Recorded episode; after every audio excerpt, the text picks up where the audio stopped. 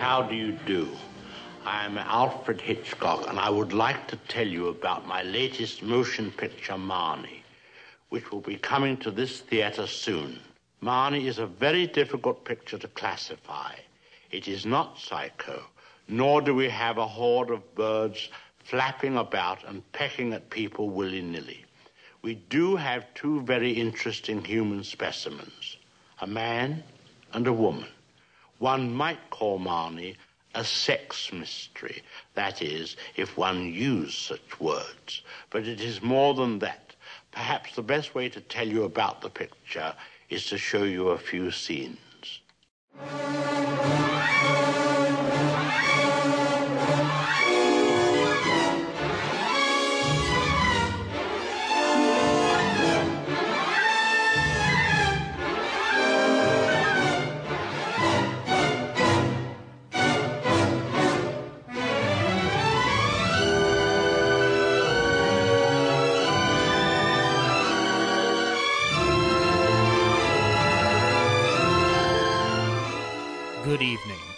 Welcome to the Shamley Silhouette. Yet another analysis of the master of suspense, Alfred Hitchcock. I am your host, Zach Eastman. Over the course of this series, we have been diving into the filmmaking technique, the stories, and the legacies of Hitchcock's respective films that have brought forth insight for myself and the guests involved. In the course of this series, we have attempted to hit upon the machinations of Hitchcock's career and influence through as many of the films as possible and utilizing specific films to discuss certain matters. Months back, we began the discussion that shall be concluded on today's show The Dark Side of Hitch. Over the course of the series, my affection for Hitchcock as a human and as a filmmaker has grown farther than I expected. But that has not stopped me from having a reckoning on his dark side. It is an eternal discussion that extends even beyond Hitchcock to a larger discussion of where art and life intersect and where can appreciation be found from each subjective view. There will be no definitive answer on this show, as I cannot claim to have the intelligence to give one. What can be discussed on this end is the way we respond to uncomfortable art, bo- art both with context and modern lenses. Today's film lands in the very definition of that notion. In 1964, Hitchcock released a film called Marnie. It is a film that continues to revive various appraisals and examinations over the course of time, and as society changes and evolves, so too does the impression that one gets from a film like Marnie. And today we will get into that discussion with a return guest whose college educated mind will serve much better than anything my dropout ass could ever deliver. Ladies and gentlemen, I want you to welcome back the host of the Superlatives Film Podcast and the curator of the Dairy Arts Center in Boulder, Jack Hanley. Hello, Zach. Thank Hey. you for having me. First of all, let's get this out of the way. You are alive. Um, I am indeed, despite rumors uh, to to that fact. I, I, I wanted to tell you I'm very happy that we've been able to take the time to do this. Um, obviously, with Corona and everything else going on in the world, it has been very hard for anybody to make any definite plans. Things change at a constant rate, and I am very happy that you have always been able to take time to sit down and uh, have these discussions with me. And I and I will tell you, I've been very happy to be a part of your podcast, Superlatives, which since uh, the, your last episode aired, you have really started kind of uh, digging into that um, project. Do you want to tell people a little bit about Superlatives so they can check it out for themselves?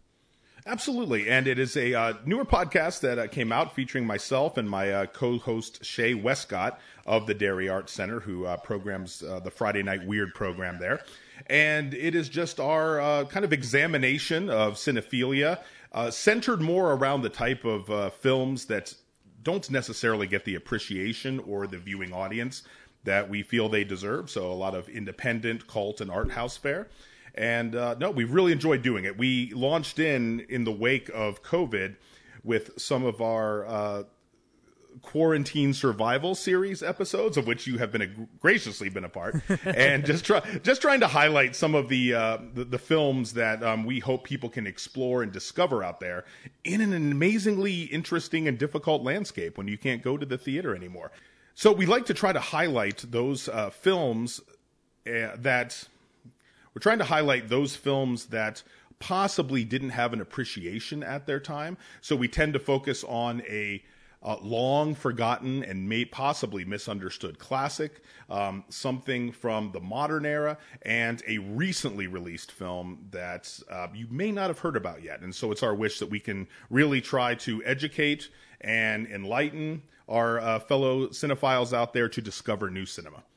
And that's a, it's a and it's a show that I feel has been very important, not just to the overall landscape of where we find ourselves in the current state of cinema, but also it um, it managed to actually help this show in particular, and I'll explain why in a 2nd uh-huh. But um, the uh, the the key thing that I I love about superlatives is that you are really actively working to expose films that don't get um, a lot of talk around the circuits and stuff, whether it's through streaming or even through theatrical releases prior to COVID. Like, there's a lot of films on the selections there that if I had heard about them, it was through the awards circuit only, and I was getting very little insight into where to find them. Um, one of them was Les Miserables, which um, 20, uh, 2019 film technically, but I think it came out here a little bit late. But it is a film that has uh, it, it, was a it was a relevant film when I saw it after you recommended it, but it's become even more relevant over the past month.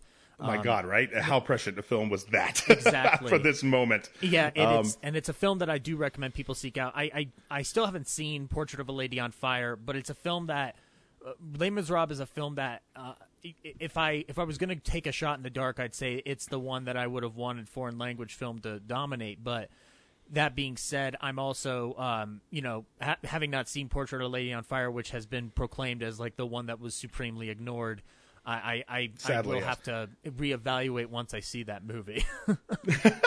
well, you know, and again, what makes that fun too is that we also illustrated the the French film um, Hate, which um, now is my God going on its um, nearly uh, 30th anniversary, and also couldn't speak more clearly to the moment we are in. It's almost as if this film were made last week. Right. Um, so that's really been our mission right now is to try to just uh, expose people in this landscape to brilliant cinema that is vital and that matters that you may not have experienced. Yeah and it's and I and I appreciate that you've had me on. Um, the, uh, the the the the big one that I did was I was able to talk about two films that one of them is my uh, in my top five films of all time, and the other one is a film that um, I, it, it was the Sunshine Boys, which is a film that I I, I rewatched it uh, the other day, and I, am still amazed by how much heart there is in that movie. It's, it's, and it's and it's Herbert Ross, who's a director that I don't find particularly amazing, but there are things that he does in that film that are composition wise some of the best I've seen for anything adapted from Neil Simon's work. So it's a because and I think primarily because it's a much more reflective piece by Simon than uh, than other films or other s- scripts that he's written or plays that he's written. Um, oh, absolutely. So it's and uh, know I can say too that uh, not only for us, it is an absolute treat every time you come on our show, uh, but I think for our listeners as well, it's uh, becoming a little favorite piece. Uh, we we had said early on that when you're actually bringing up um, long forgotten classic cinema. There's no one I know in my um, milieu of uh, cinephiles out there that I could probably better turn to than you. So we're just so appreciative every time you come on. Yeah. I've appreciated it too, and especially because like the the goal of superlatives has been first and foremost to make sure that it's available for people. And the part of the issue with classic cinemas is that not everything is available now. Like the things that we're right. discussing today on this show are obviously very accessible but there are films obviously like To Be or Not to Be. You can find it on the Criterion Channel, um, and now I I found out you can find it on HBO Max as well.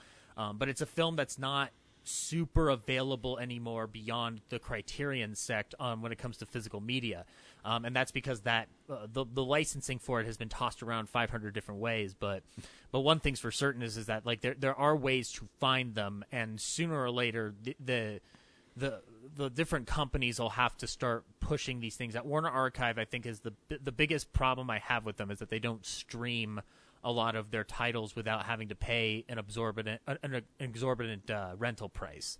Um, That's right, and I think it's something that will have to be effectively changed now that HBO Max is around. They'll have to start getting to that. Um, but we're not here to talk about Warner Archive. Um, we're here to talk about a it's HBO Max. We're here to discuss that. Yeah, yeah, exactly. HBO Max. We're not talking about we're not talking about Marnie today. We're going to talk about HBO Max and why you should watch the new Looney Tunes show, guys. It's amazing. No, um, that has been a bright spot on the network. Oh god, it's it's it's it's so great. They did it. They did it correct. It's wonderful. um, but we are here to talk about Marnie, um, a film by one Alfred Hitchcock, uh, the subject of this entire series. Um, now, there's been a lot of preparation that has gone into the discussion of Marnie, not just over the course of the series, but even before I started the series, because it is a spot in Hitchcock's career that forces one to look at not just the film itself, but its production history and what it pertains to the man himself. Um, we're gonna, as we're going through this film, we're gonna be. I, I I imagine we're not going to have like a super downer time, but we are going to be a little bit more. Uh, I, I, I don't really think that the Hitchcock invitation is coming out today. I don't. Uh, I do not. As far as I can tell, Yeah. I don't think a Right, Sean Connery right. imitation is going to be coming out of this one. But um, although he says some stupid things in this movie. it has it has some amazing reading material, which we'll discuss later as well. Exactly, and um, there's there's a couple of pieces that I've found on it, and I'm sure you have your resources as well, and we can dive into it. Um, but Marnie, above all else, is a film that, out of any Hitch- Hitchcock film, it's the one that either no one wants to talk about or everyone wants to talk about. There is no middle ground with Marnie. Um, in in in looking, if you look at your releases of Marnie, if you have them on Blu-ray, you'll notice there's no commentary for this film. The feature, the special features are relegated to a an hour long featurette um, regarding the production of Marnie, the Marnie archives, which are like pre- press and promotional materials, and the trailer. Um, normally, for a film that begs discussion, you'll have a commentary. And it's strange that this one doesn't on any universal release. And I think a lot of it has to do with the way Marnie came about. Now, we're going to talk about the plot of Marnie, but I do want to talk about the production and also um, talk about the, the elements of Marnie's production that have not just not that weren't just a problem then, but have come into even further light um, uh, over the course of the past five six years. Um, so this project started as the development. It's a, it's based on a novel by Winston Graham. Uh, the novel came out in 1961, uh, or uh, the novel came out um, before 1961 with um, uh, Hitchcock. Uh, basically, Hitchcock had just finished Psycho, and he had received he he ga he got interest in this project and commissioned Joseph Stefano, the writer of Psycho, to start on a treatment. And they worked together a 161 page treatment. Now, Stefano, uh, writing for Psycho, he was attracted to this material immediately because of the element in Marnie, which is of psychoanalysis and psychology. And Stefano is very uh, uh, proud of always pointing out, I was in analysis at the time. So he says that phrase so much in the behind the scenes featurettes, it's scary. Um, not just of this, but of Psycho as well. Psycho, it's ridden with it. Um, but so he basically, what Hitchcock was developing this project initially for Grace Kelly. Now we've talked about Grace Kelly over the course of several episodes, and Grace Kelly at this time had already become Princess Grace, uh, married to Prince Rainier in 1956, um, and she um, she was interested in this film. She really wanted to do it, and it sounded like Rainier was okay with it. And then there were problems in Monaco to begin with. Um, Sure. But one of the things that's been drawn to there, there have been there are numerous accounts as to why Kelly dropped out. There are resources you can find through Secret History of Hollywood. You can find them through interviews with Pat Hitchcock. You can find them through books, whether they're um, uh, you know whether they're biographies or just production notes on this film. But um, it seems like it's a combination of there are problems in Monaco and the fact that the last thing that the citizens of Monaco would want to see in their princess is her playing a sexually disturbed thief, which is the character of Marnie. So she's out of the project. Hitchcock is not particularly happy with this. In fact, he's rather livid. Um, and he goes and makes the birds instead. And around this time, Hitchcock um, begins molding his version of a star once again with Tippi Hedren. Um, we talked a little bit about Hitchcock's behavior on the birds, um, and it's from all indication from every single production document, regardless of what extent and who believes what exactly happened in each given instance. The bottom line is, is that Hitchcock was uh, a less than desirable human being uh, when it came to the production of this film, especially in his uh, treatment towards Tippi Hedren.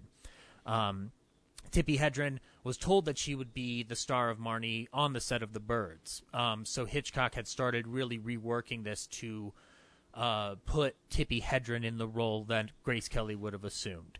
Um, and as has been documented with the production of this film, there's a halfway point where Hitchcock and Tippi Hedren come to blows. Um, Hitchcock basically isolated her, um, made her feel uh, made her feel alone, uh, and basically was um, utilizing uh, power moves that we have seen come to light in the recent years of other moguls um, that are incredibly inappropriate and um, unquestionably terrible. Um, the to the extent of what happened, there are numerous accounts. The one that has come out recently is Tippi Hedren saying that uh, he was um, that Hitchcock had basically um, uh, proposed sexual uh, proposed sexual um, uh, Congress, and she rejected it. And as a result, Hitchcock isolated her on set, made her feel like the odd one out.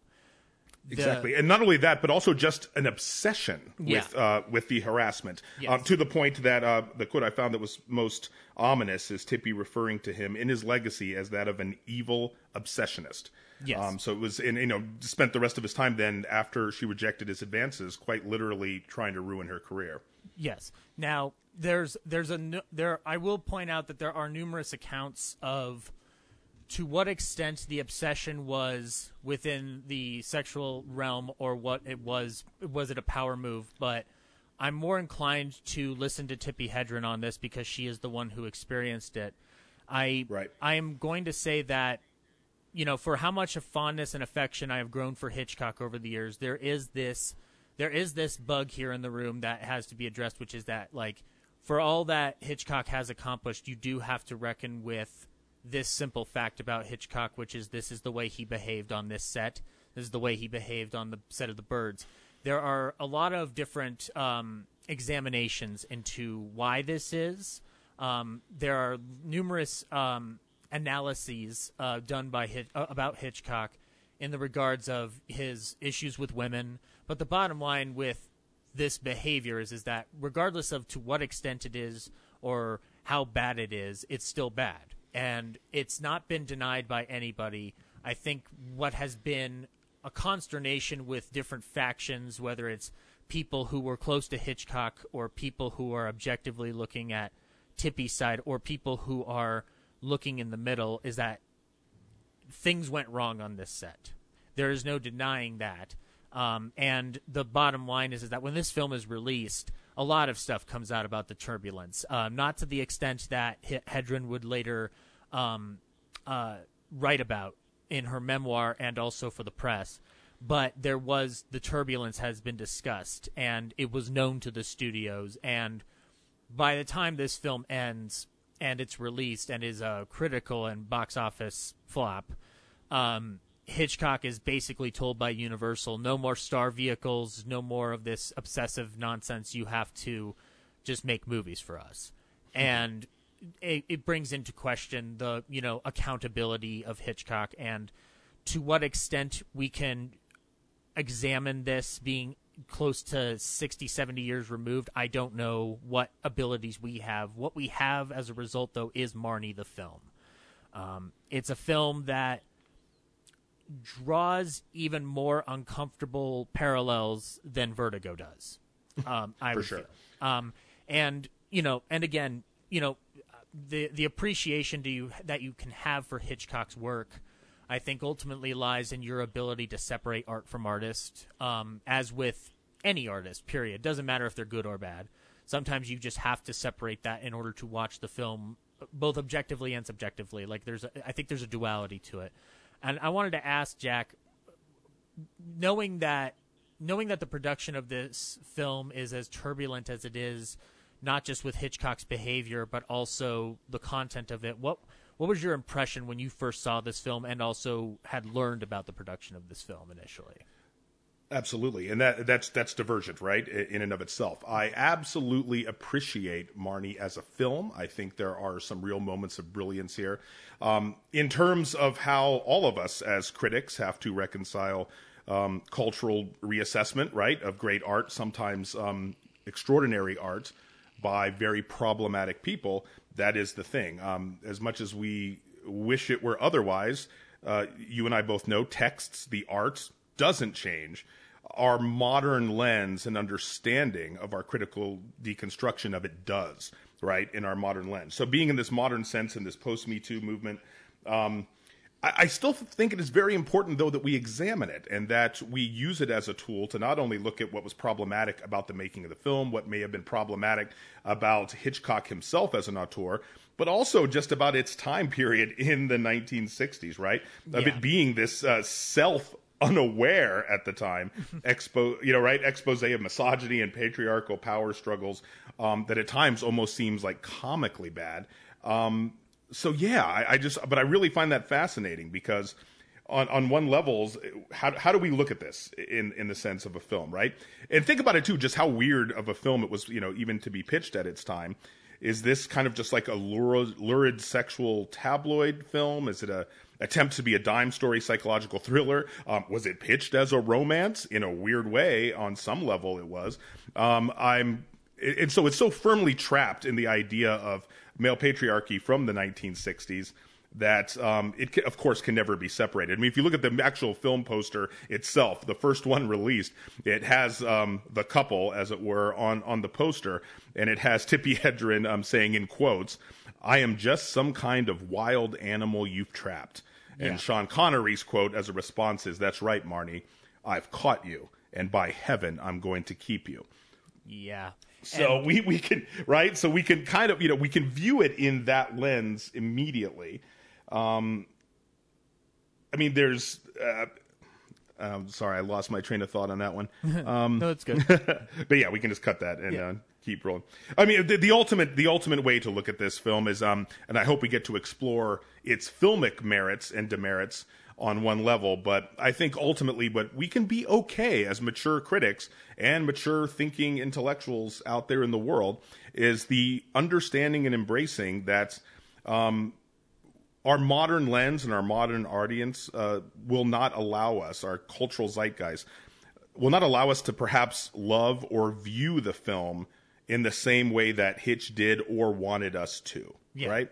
And we can be okay with that. And I kind of, uh, I kind of take uh, joy in seeing some of the modern cultural reassessment by some um, strong uh, female and feminist critics who are just trying to look at a way to see this as an opportunity to reevaluate the dichotomy of true hero and villain, of um, trying to flip the switch on the great auteur in our modern context to point out um, of Marnie as our true protagonist and not the supposed white knight, well intentioned, you know, rapist protagonist that right. Sean Connery plays in there, right? It's it's almost Zach kind of like in the way that you've heard it argued with the film Election.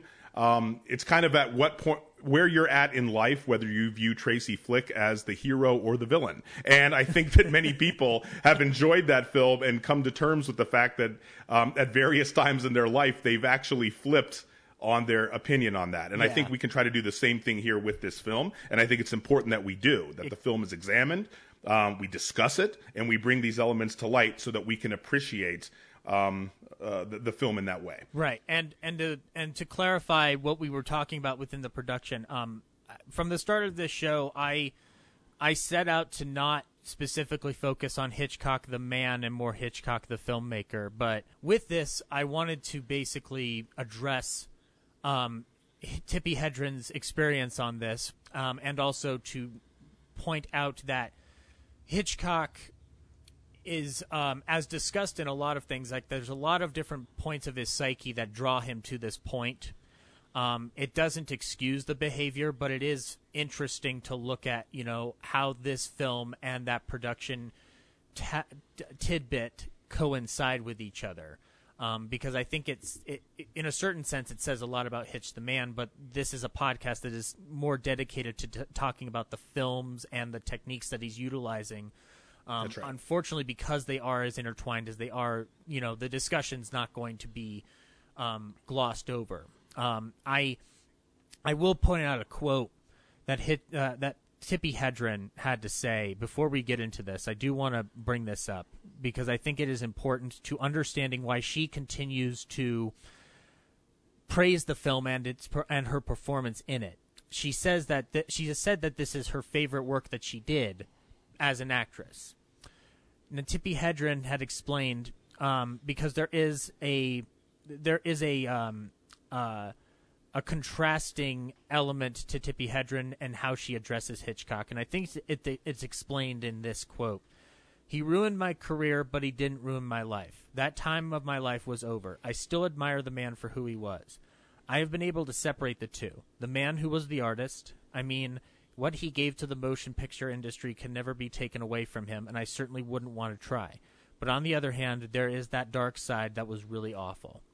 So I think Tippi Hedren has more or less, in spite of what she endured under Hitchcock, um, was in her own way able to reconcile it and find a silver lining of sorts. Um, and it's hard for us to, I think, hear things like that today. Um, but I think it's important that we start learning about how we view that art from the modern lens, as you were discussing, and how we dissect it, regardless of.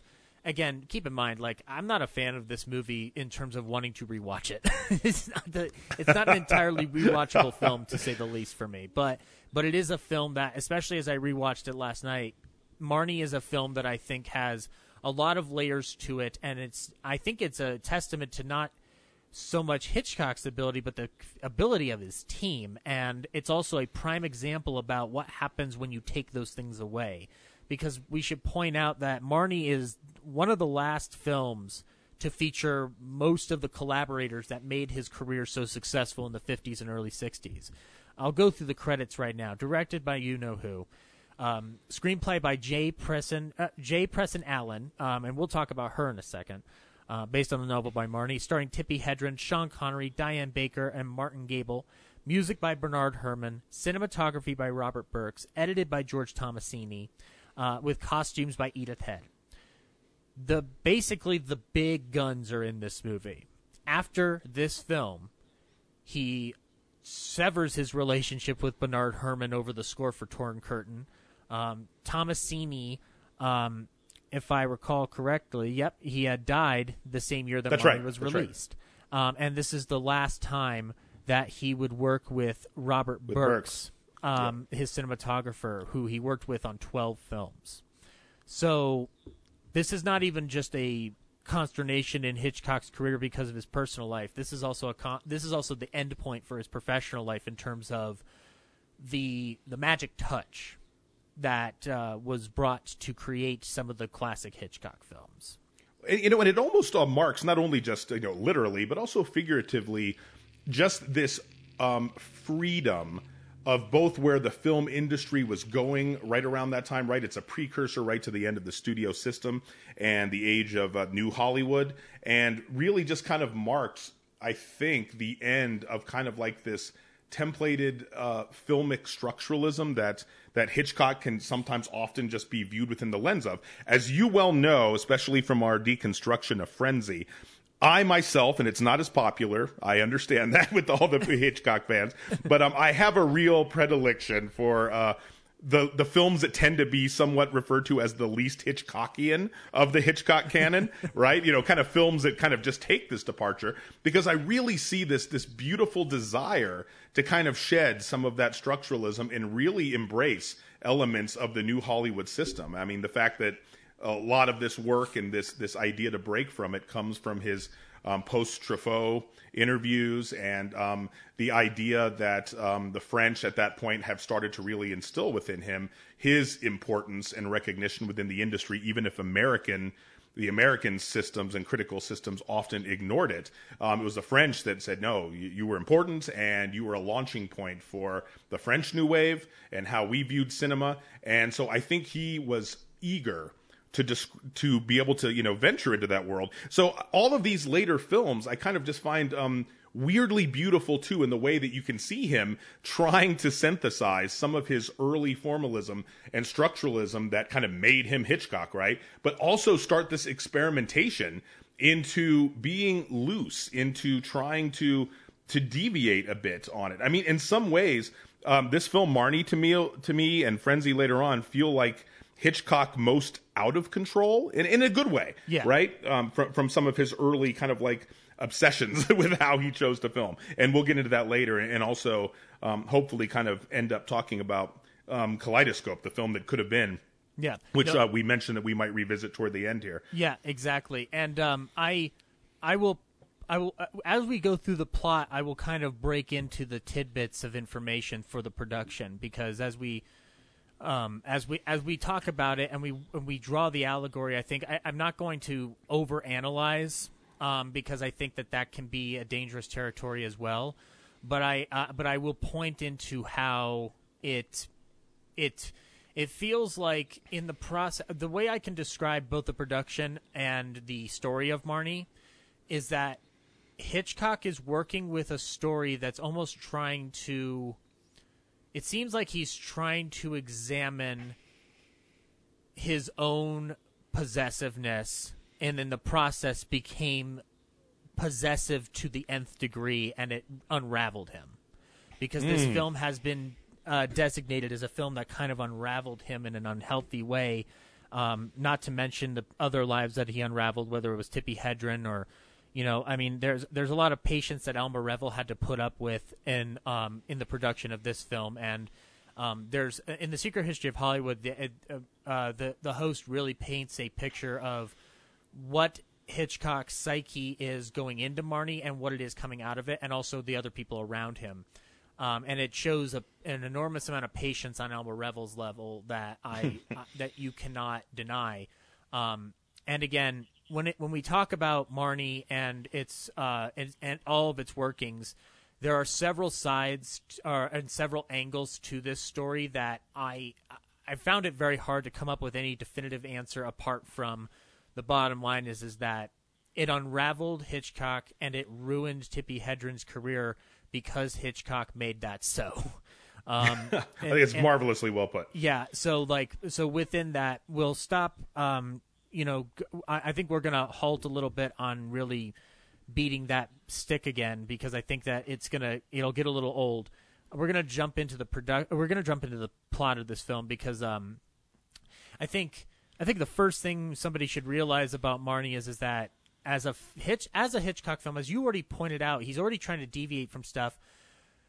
There's also a element of this where it feels like it's an attempt to do something that he would do in the 40s with Ingrid Bergman, but uh, deviate even further because the suspense and the thrills of this film are so internal that there's no real set piece in this movie like there is in a Hitchcock movie. There isn't a huge set piece apart from maybe the hunt and i and i even take issue with that being a huge set piece.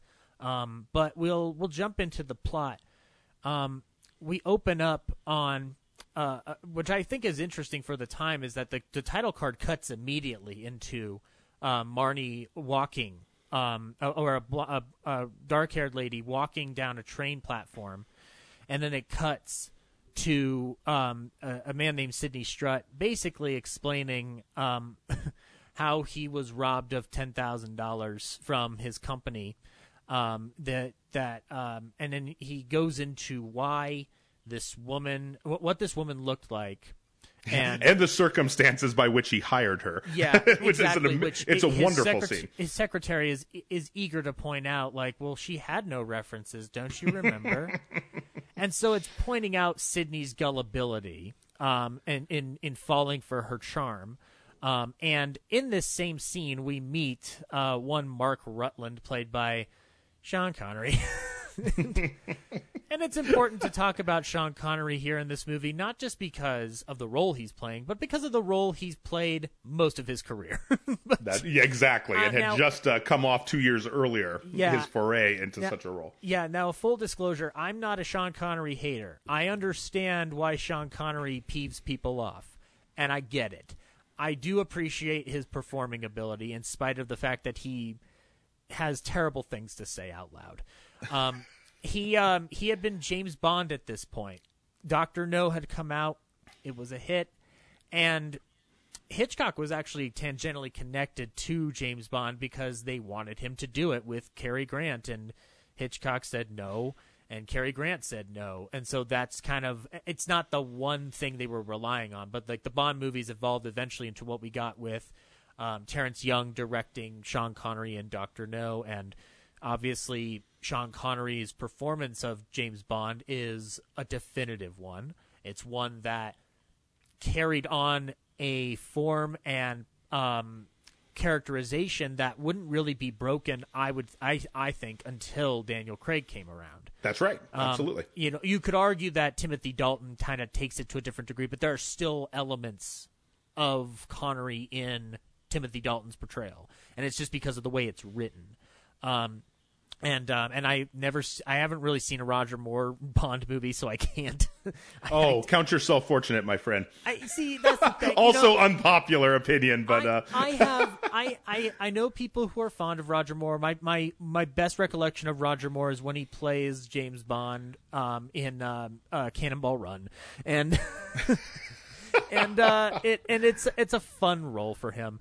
Um, but regardless, so Sean Connery plays Mark Rutland, a wealthy widower who owns a publishing company in Philadelphia. Um, and he basically is reminded that he saw this woman that had stolen from Sidney. And as we cut away and reveal the woman um, changing her identity again, we see that she uh, is no longer a dark haired beauty. She is now a blonde bombshell named Tippi Hedren or Marnie or Margaret Edgar or one of many other uh, uh, forged social security documents. I haven't seen this many names since I can't know when because it's it's it, she's she's been doing this hustle for so long. Um, basically, she assumes identities, lays herself into a job, and then steals money from those safes.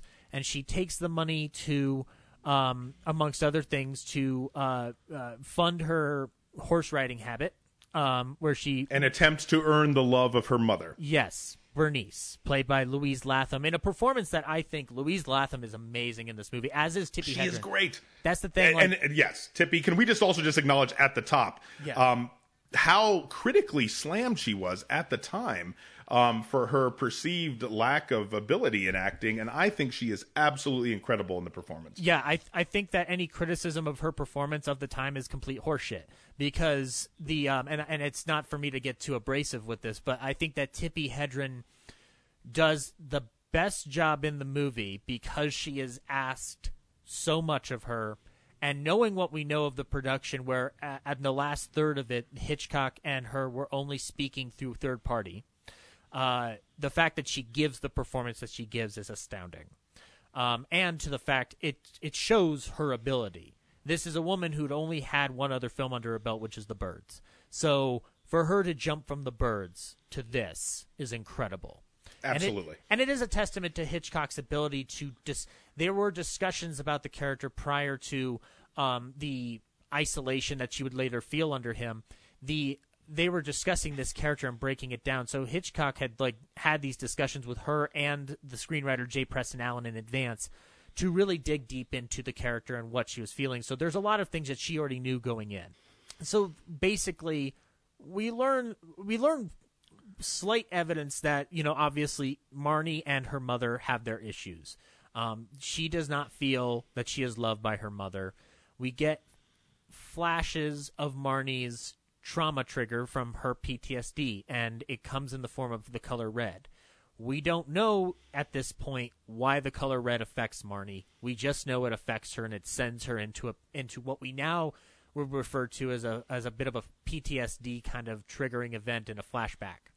Um, right from repressed memory syndrome, which at that time was Yeah. right. Had they had just started venturing into even trying to understand that phenomenon. Yes, and this is a phenomenon that has evolved over the years in terminology: um, battle fatigue, shell shock, battle fatigue, and then finally PTSD. Um, which I mean, obviously more attributed to soldiers initially, but we have learned over the years that trauma is not relegated solely to a battlefield. It is also uh, inherent within domestic situations, um, life changing events, um, and also violent events on a local scale that are not on a battlefield. Um, Absolutely. And um, so we learn in this scene that Bernice is rather cold, or at the very least, she is she is very definitive on her pride of Marnie is is that she doesn't need a man, and this this brings up a, a an, an, important element of uh, of Marnie and how we view it today is is that it, from a lens of a modern view, the conversation that they're having on its nose uh, on its surface seems like it's progressive about like you don't need a man to be as successful as you are, but the caveat that's being presented is that Marnie is a thief and is breaking the law. So there's a of the time reading of this film that suggests that they're making Marnie look terrible.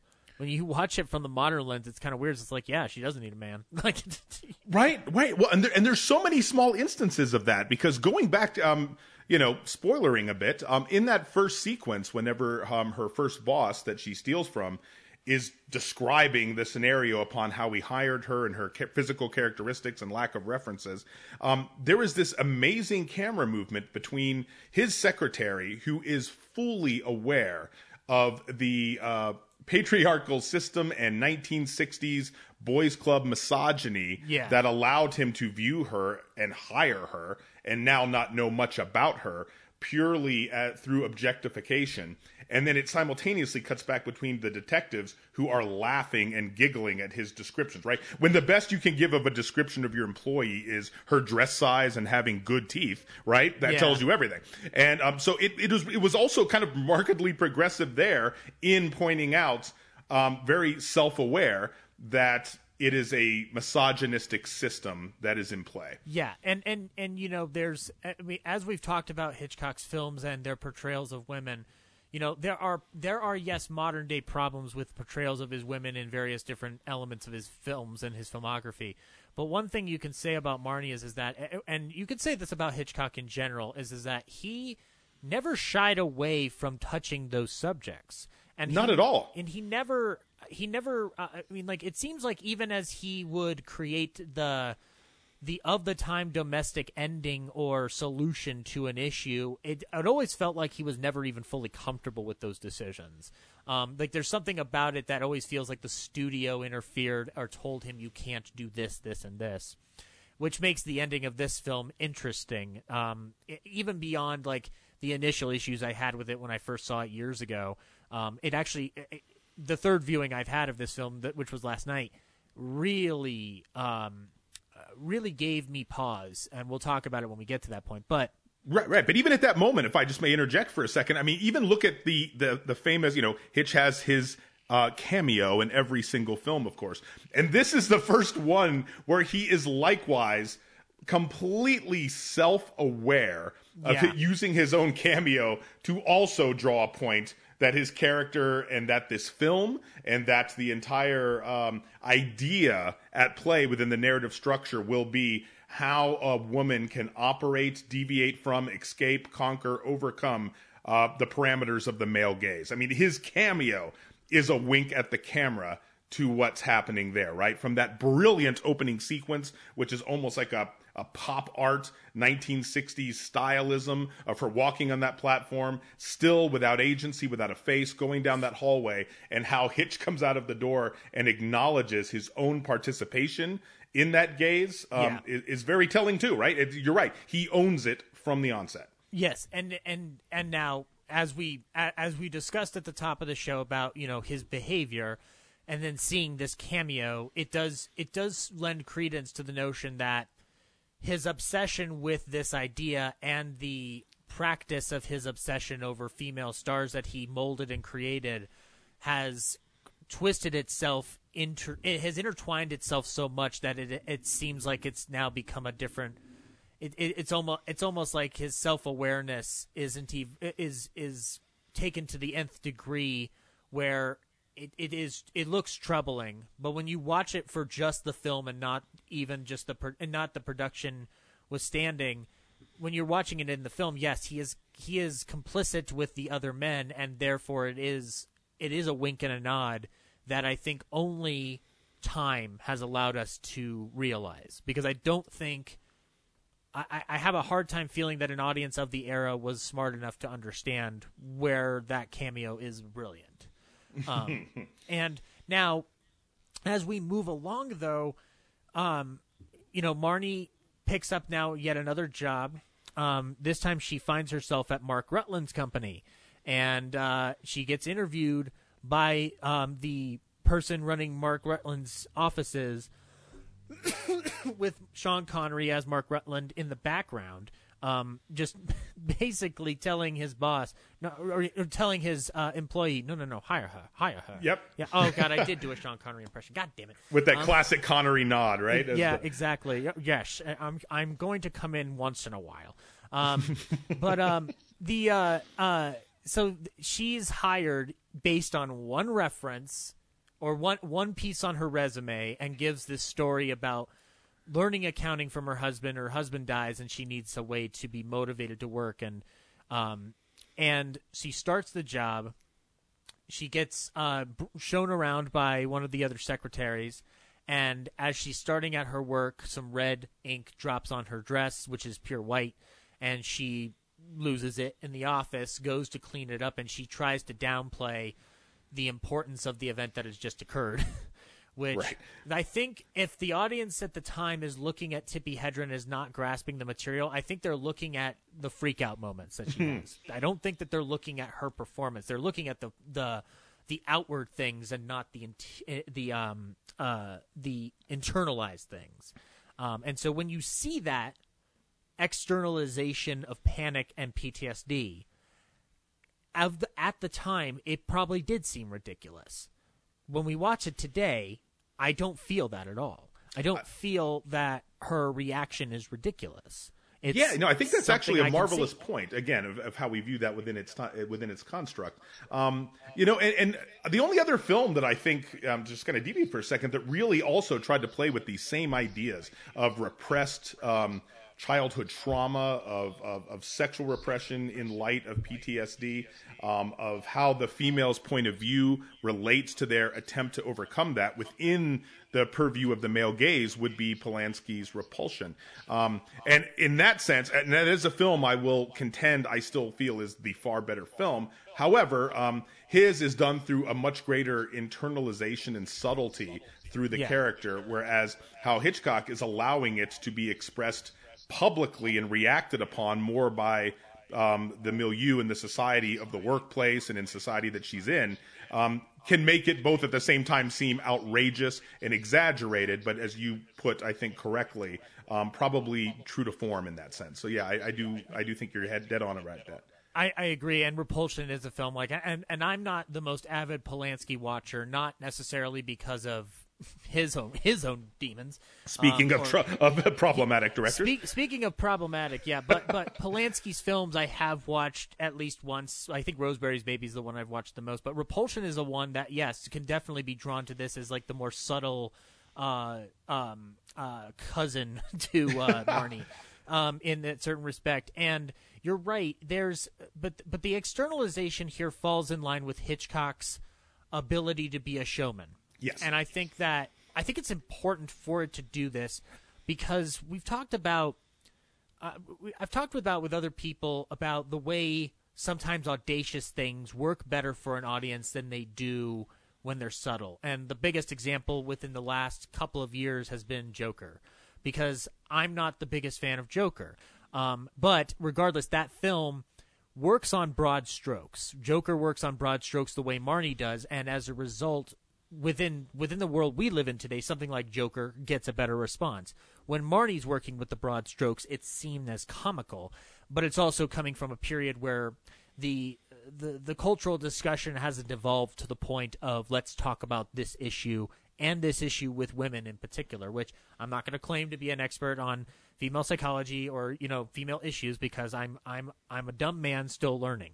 However, um, I will say that there's there's something to this film and the way it ultimately uh, addresses the um, the inner workings of what that kind of trauma does to somebody down the line, and to express it out the way Hedren does, I think is important. No, you're right about Um, the spectacle, and, and also just about the fact that as a as a modern viewer, in in hindsight now, we can also see how how that would have played to audiences in 1964 more as a reaffirmation of like like quote uh, a feminine hystericalism end quote Yeah. at the time, right? So it kind of would reaffirm already what some of the patriarchal systems were imposing about this idea of of, of women in general. Um, so yeah, I think that's that's absolutely fascinating. How that I don't think that was Hitchcock's uh, intent. I do think he was dealing, as you said, as he always does, with spectacle to try to illustrate this strong externalism of this issue. And I agree with you what you said earlier. I don't know that audiences of 1964 caught that at the time. No, yeah, and and and again with Hitchcock, you know, obviously the the noted his noted issues with women withstanding, I always feel like when he's addressing societal norms, he questions them. He'll adhere to them, but he questions them at the same time. So he and not, delights in watching the anxiety of the audience respond to them. Yes, exactly. And he walks those lines finely in most of his films. Not even just Marnie. Like every, every nearly every film he does walks those lines delicately um, for the time. It's, it's why you can still watch his films and look at them in a modern context as at times progressive and even at times regressive at the same time because he's having to do a balancing act each time. He's not it's not like he's a it's not like he was either interested or even uh, able to make sincere and utter statements about the state of the world but he is able to address them in his own way um, but as we go along in this film um, the boss says hey um, Mr. Rutland overheard that you like to work overtime. Would you like to work Saturday? So she comes in on Saturday and comes into Sean Connery's office, and uh, as Mark Rutland, as I will keep saying,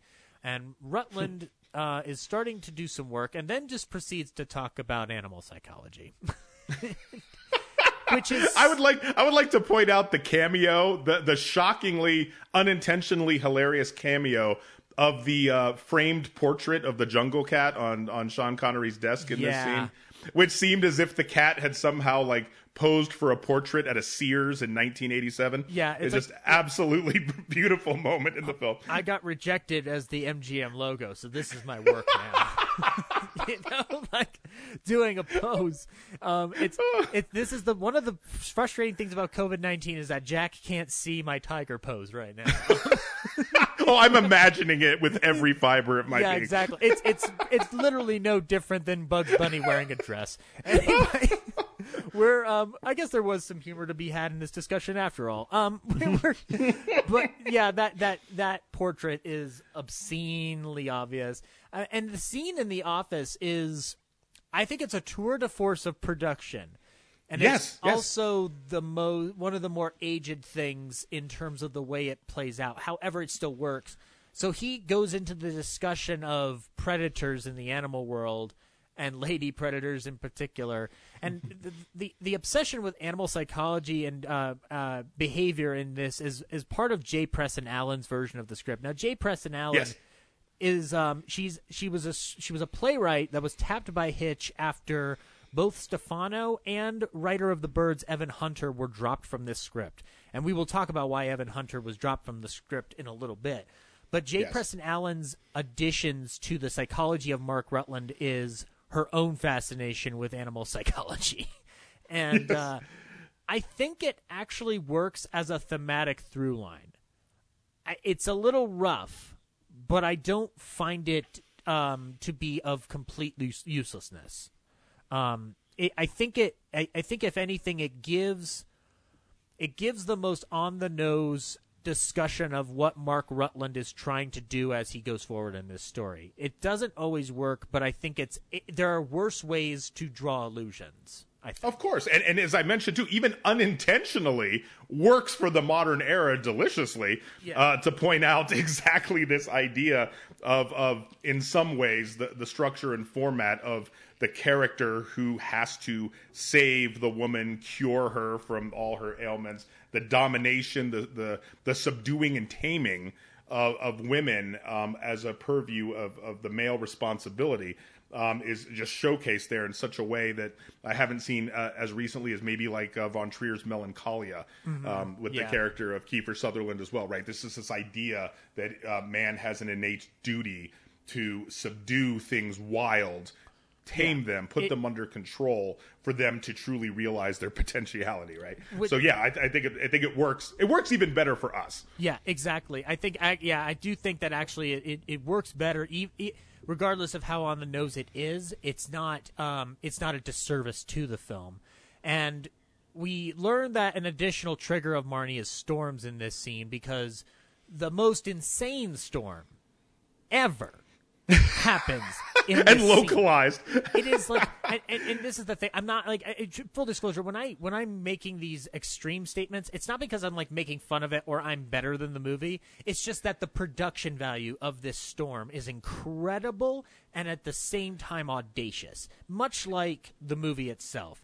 And Absolutely. it, it- he he even says like don't worry the building is grounded. And of course that doesn't mean that the, they're safe from the windows because a tree comes through that fucking window boom the moment and it's and it obviously it scares her into the corner and that's when connery makes his you know i'm gonna call it his bond move because it feels like a bond move. Um, which is is very weird but it's like it's that's a that's a that's a moment that is definitely of its time where a a romance or a love of any kind regardless of where this love goes is uh very very expedient. Um, as they you know they get to know each other a little bit more he learns that she likes horses so they go to the racetrack. She um, they meet they they have uh, t- a time at the racetrack where she is also uh, identified by another person that she had swindled, um, but she denies it flatly, and uh, Sean Connery uh, tells him to go fuck himself, essentially, without using that phraseology.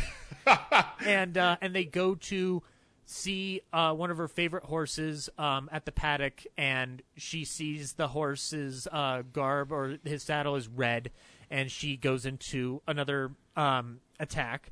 And the, the reoccurring motif. And if I just make quickly, just before we depart from that amazing um, office sequence there, two items that just jumped to mind. Exactly what you said with the production value that I think uh, gets underplayed and underserviced sometimes whenever um, we look at this critically.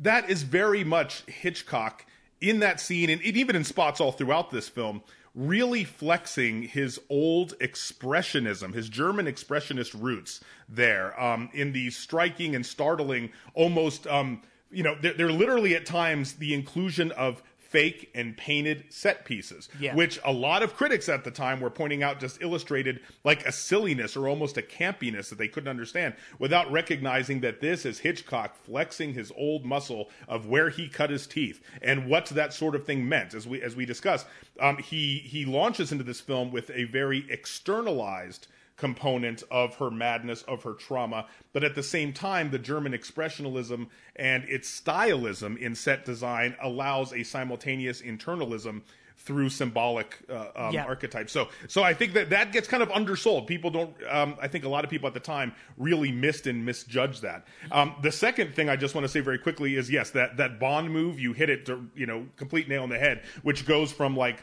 um, assertiveness to protector to the comforter, and in the same move, it's a way to cop a feel and move on to a sexual advance. And um, the, the, the, ease of which Connery does that is, is pure early Bond, but also illustrates exactly the point you made about where we've come within the series with Craig. It immediately made me think of a Bond move from 1964, and then flashed forward to how that exact uh, another comforting scene of a female protagonist in trauma is done with the reboot of Casino Royale, in which you have just Daniel Craig truly offering care and comfort without trying to make the move, something that would never have been done at that time. So Yeah, I, I just scene- wanted to that- that scene throw you a bone there yeah. that you're dead on in that. Yeah, that scene in the shower in Casino Royale is, is it's it's it's such a weirdly mature b- scene in a Bond movie. Like, Right? It's it truly attempts to do, create some revisionism with this character in a yeah, exactly. And and and I will say uh, to to add on to your point about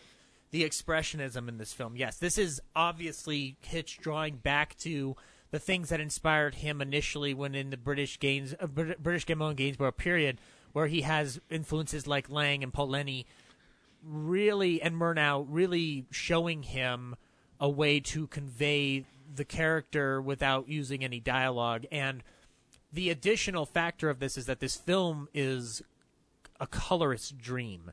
This is if mm-hmm. if Jack Cardiff shot this film instead of Robert Burks, I would have believed you immediately because it looks like a Cardiff movie to a certain respect. Right? Oh my um, god, so true. Now, now Burks is a brilliant cinematographer in his own right with color, but Cardiff painted pictures, literal pictures with paint. He the, whether it's Black Narcissus or The Red Shoe, Cardiff was Cardiff was one of those guys that could paint this kind of picture, and I think Burks comes the closest to painting a Cardiff picture than any other cinematographer when it comes to the imagery in this film. Not just with the flashes of red, not just with the work with the lighting, but the way that the film feels like a painting. Even to so the true. point of the backdrops and the matte paintings that Robert Boyle has his hands on really do evoke this idea of like Marnie doesn't really exist in the real world and maybe that's the justification they make for certain decisions but uh, but it does feel like a painting. The, the, the, opening credits of this movie even start as like the turning of a page of a novel. Right. So it's, exactly. Absolutely. So it's, it's, almost like he doesn't want you to think this is the real world, and yet we're going to talk about the real world. Um, uh, so he, uh, she, they kind of develop a fling, but obviously Marnie's using it to her advantage uh, to gain more trust so that she can pull off her heist. Which my favorite thing in Marnie is the heist scene let's talk about that fucking amazing scene. This scene has zero sound in it for the most part. Like I think it, like maybe two percent is sound. Yes, right. There is no... maybe the closing of the vault door is about the only thing. You almost think for a moment that he's doing like you know that Godard moment of silence. Like it is just deathly quiet. Yeah, it is it, the closest that I've seen to that utter silence. It, you said you said, you pointed it out, Godard in Band of Outsiders when they just shut the sound off. Um, Absolutely. And that and now this is taken to that nth degree with an entire scene. But more importantly, I think it also draws back to again him flexing his silent film muscles, which he always does in his films. And in this particular one, I think it comes closer than most to what he's always wanted to do. Because he is basically conveying all the suspense in that silence. Usually in suspense scenes that he's done with this, he's got like smaller bits of sound that still permeate the image. Here, he shuts everything off, and I think that's uh, kind of a testament to the power that he had gained through Psycho and the Birds, where he was able to make these choices. And as you notice after Marnie, a lot of stuff is taken away from him in terms of control. And right. um, not just from him as a person, but also as a filmmaker because of the way the studio reacted to Marnie. And this scene plays out much like a film like The Lodger would have, or much like a film uh, from his silent period that would that would put people on edge and give them that tension. It's not creepy the way they would uh, would have been in the British Gaumont period, but it is very unsettling in the sense of how much how how much our our allegiance is on Marnie and wanting her to get away with this. And so any any indication, whether it's a, a cleaning woman who doesn't hear well or another person, a janitor walking down the hall as she's leaving, like we're on edge. The only oh my god, that is- wide shot, how that's introduced, I, I, was astonished again. Again, just like you, recently we rewatched this again for I believe probably the third time, and, and and still struck. It is so fresh. It is so vibrant. It is so vital. It's it's it's an amazing sequence. Yeah. It's worth it to watch this film alone for simply that sequence. Yeah, it's and that's the thing. Like I, I, you know, as I've talked about how I don't particularly love Marnie, I would watch that scene again in terms of if I wanted to do something of that nature. This is a uh, an exacting way of how to do it, and like Peter Bogdanovich talks about this scene and how brilliant it is as well. You know, and you know, it's not hard to get Peter Bogdanovich to talk about things, but you know, never at all. I love, I, I, you know, it's funny. I'm not. I, I, I need to do more work on Bogdanovich as a filmmaker because I mainly love him as a historian. but um, that's my exposure. so I, right. I've, I've watched Paper Moon and Last Picture Show and What's Up Doc, and that's about where I stopped. And like, and I need to fix that But anyway, we're not talking about Bogdanovich and his ascots. Um, we're we're so we she gets away with the crime. Um, and the from the from the end of that heist scene. Oh, which by the way, the silence is broken when the janitor goes like, "You in a rush?" Yeah, exactly. And- or well, and, and, guy, and then- then the shoe drop, yeah, right? and the this lady deafening like- shoe drop. Yeah, and she's just like, I've got, I got to get home. like, like, there's that shoe. Oh, that shoe drop is tense as shit too. Like, holy shit. Like that. Again, this whole scene, you need to watch. If there's a way, I, I'll, if I can find a link to the just the clip itself, I will post it on the website. Um, but um, so we cut immediately back to her riding her horse, indicating that she's gotten away with it and gotten all she wants. Um, and uh, Mark tracks her to the stable where she keeps her horse uh, Forio, and gets her in the car, takes her on a little journey in which he reveals he's blackmailing her into marriage. and uh, we also learn at this time we've also learned about uh, Mark's sis- former sister-in-law Lil, played by Diane Baker, who's I think is brilliant in the movie too. Um, and there's the the love there's a love triangle quote unquote between Lil, Marnie, and Mark. And I say quote unquote love triangle because there's with Marnie's participation in this love triangle is questionable. right, exactly. because because as we're learning like mark is in love with marnie marnie uh, marnie as a character is solely driven by her desire to do what she's always been doing and she even says like well if you love me you should let me go and you know and we go into that scene with or into that dialogue exchange about the animal that sh- that you that Mark has trapped and he's like yes I've trapped you and I'm going to I'm by God Marnie I'm going to keep you. And that there there lies in my question that I've had about this film since I first saw it back in uh, high school. Because it's a film that when I watched it in high school I never watched it again because I was like oh this this just wasn't my cup of tea and then re- watching behind the scenes footage I was like oh this is definitely not my cup of tea now as I've grown older watching this kind of uncomfortable art is a lot more important and you know uh, my question is is like what what in your opinion Jack how does Marnie feel about Mark, period? Regardless of what he ends up doing down the line. Like, what is even her impression of her? Because to me, it seems like she doesn't hate Mark, but she just because her because her character is written that she does not trust men, period, she is genuinely fearful of this man who is you know, portrayed and I think regardless of anybody's intent, he is f- flat out fucking kidnapper. like or like, right. No, exactly. Yeah. Um, excellent question. I think on some level, um, I don't, I, I don't even know that if Connery at that at that point, uh, Rutledge really just loves her or is just so enthralled with an obsessive fascination of her, which again, motif alert. Um, but uh, yeah, I, I really find that that from Marnie's perspective, at the same time, it is almost uh, less the idea, and this is where I think the film brilliantly diverges from these tropes of like romantic idealized love and romance in a meet cute component, and really kind of just focuses instead on two individuals that got by manipulating people. I mean, both kind of like gaslights everyone that they come into contact with. And they both seem simultaneously fascinated that the other is in some way defying the norms of gender expectation. Right. Um, in right in the sense, I mean, that for Connery's side, absolutely, that is what he is fascinated by. I mean, uh, he has been, of course, Zach reading "Sexual Aberrations of the Criminal Female." Well, of Um, course. that, that- the brilliant book with no author in the study. J- Jack, did, Jack, weren't we all required to read that book in school? I can't. it's just amazing. So yeah, so there's a real. It, it was the Bible and this book.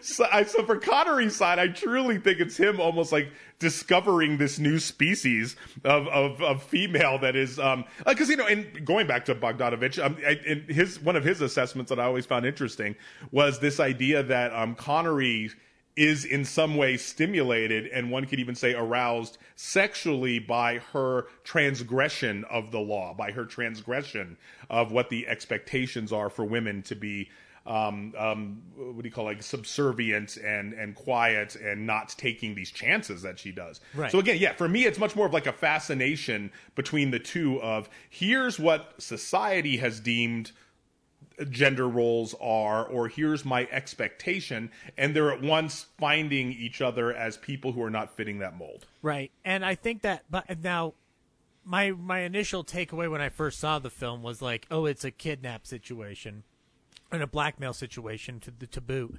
But as I've watched it, my my impression of it is is that like, well, obviously Marnie's feeling towards Mark, it, to my mind, is regardless of any any uh, deviated expectation, she is she is fearful of being put in jail, and so she is basically trapped.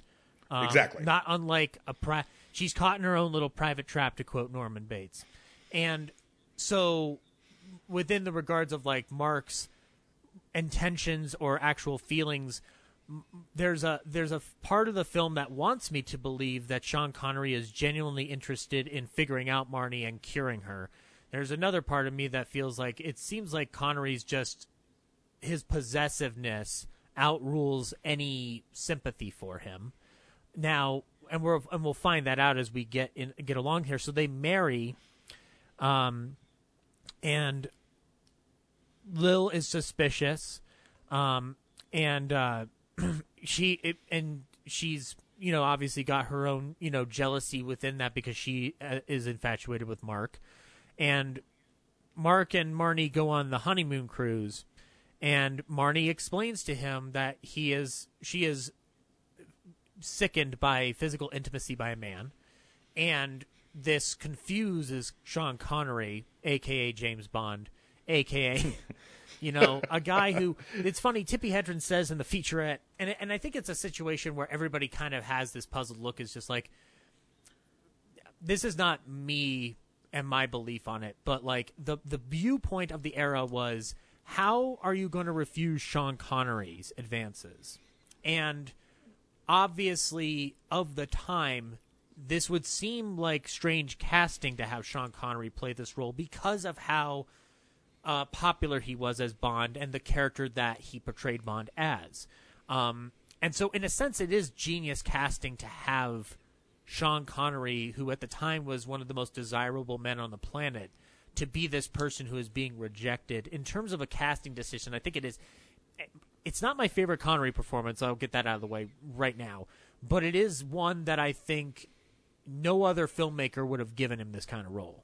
I don't think. Oh, I agree. And the delicious irony of which is that Connery himself pursued the role in an effort to try to escape what he believed would be a typecasting of his character as portrayed through the James Bond series. So that Yeah. did not work a, out. A, a, a journey that he had to make multiple times before before he pulled out a knife when other people pulled out a gun. You know, the Chicago way. the Um, Chicago way, Zach. Um, and so the Mark Mark makes an agreement to respect her wishes, and they'll sleep in separate rooms and whatever. And he's he's basically implying that like you know I'll give you your space and your time and whatever. There's a montage of them basically interacting with each other where it's it, the the the montage suggests that Marnie's more trying to figure out what her role in this you know uh freaking Stockholm syndrome scenario is going to be, um, but the other one is you know Mark in, in trying to fascinate her with his discussions on animal psychology. So once again, we're we're dealing with that animal thing here, and um, Well, and it even plays, it almost plays creepily in those moments, almost as like uh, hitting all the notes, uh, the expected notes of a traditional romantic comedy during this sequence. And that's where it kind of deviates a bit. That's a little um, unsettling, of course, to us within the modern context. Oh, yeah. Because um, just as you pointed out, that audiences of the time would find it utterly ridiculous that you could refuse Sean Connery. Um, it was also kind of the expectation as well that, well, this type of frigidity is really just along the lines of how women um, were expected to play the game under the patriarchal system of uh, pretending not to own their own sexuality and that it had to be teased out and conquered by the man, uh, right? So it's kind of like it, the, the audiences at that time are also likewise, I think, being lulled into the expectation that that you know like no really doesn't mean no here Yeah. um, so it, which is ex- exactly why it was treated very differently by the viewing audience than, than by us now not recognizing the absolute sheer terror of her trauma and um, everything that she's gone through And and as we're getting into this next scene, and even leading up to it, I will say that Sean Connery, if his desire was to shed the image of Bond with this role, I think he definitely succeeded, but not where he thought he would. Because Not Sean even Con- close. is- I- yeah, I find this that is just one of hilarious. the most terrifying Hitchcock villains in a movie. Period. He is a villain Exactly. in this movie, regardless of whatever actions happen in the back half of this movie. He is a villain, and now when you make the declaration that I've just made, it comes with the caveat that like this is how I'm seeing it from the modern lens. I'm like I, I can't look away from the way he's playing it and not think, oh, this guy is terrible. Now, at the time, his actions are put into a middle neutral ground that I would imagine is part of the reason why the film didn't succeed is because even critics of the era were not sure what to make of Connery's performance. Um, I think, or audiences, I would say, audiences probably did not know what to make of Connery's performance because I think the performance is genius. I just think that the the story that is being told and the the the situation that is being handled doesn't allow Connery to have any definitive um, emotional dissection. We're discussing Marnie, not Mark. And so as a result, Mark's actions of the time are treated as uh, responsible. and in Yeah, in the modern lens, we look at Connery as uh, as as the as this ultimate creepy like fucking dude that you know um now and and we'll talk about why he becomes even creepier and why and why the back half of this movie struggles to deal with Mark is because and this is the scene that this is the scene of the film and of the book that has brought up a lot of discussion in terms of why this film didn't succeed. The scene goes as such that Marnie once again rejects his advances, and Mark scares Marnie into essentially a terror and a kind of um, catatonic motif uh, or catatonic state, and in that catatonic state, he commits marital rape. And um, the the the response of that scene has triggered debate amongst film scholars, critics of the era and of today.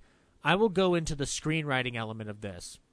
Evan Hunter, who was uh, brought on for the project after Joseph Stefano had to drop out due to other commitments, um, had written this, written several drafts with this, and he, he was unhappy with that scene in the original novel, and he did not want people to lose sympathy for Mark Rutland. And That's right, very much so. So very much he so. He wrote- thought audiences would be extremely uh, turned off, of course, as as it should be. Yeah, and Hitchcock, however, wanted to do the scene. And there's a quote here from Evans um, uh, discussing this: is that Hitch held up his hands the way directors do when they are framing a shot, palms out, fingers together, thumbs extended and touching to form a perfect square. Moving his hands towards my face like a camera coming in for a close shot, he said, "Evan, when he sticks it in her, I want that camera right on her face."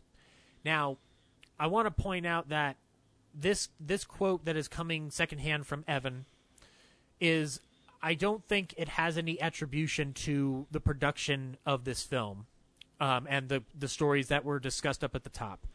I think what this is, and I would I, I'd have to imagine I'm correct in this, in, in one of the few moments of um, certainty that I can give myself ever, is that Hitchcock, as we have discussed all over this series, was always trying to push limits, always trying to break boundaries. This was the next step for him.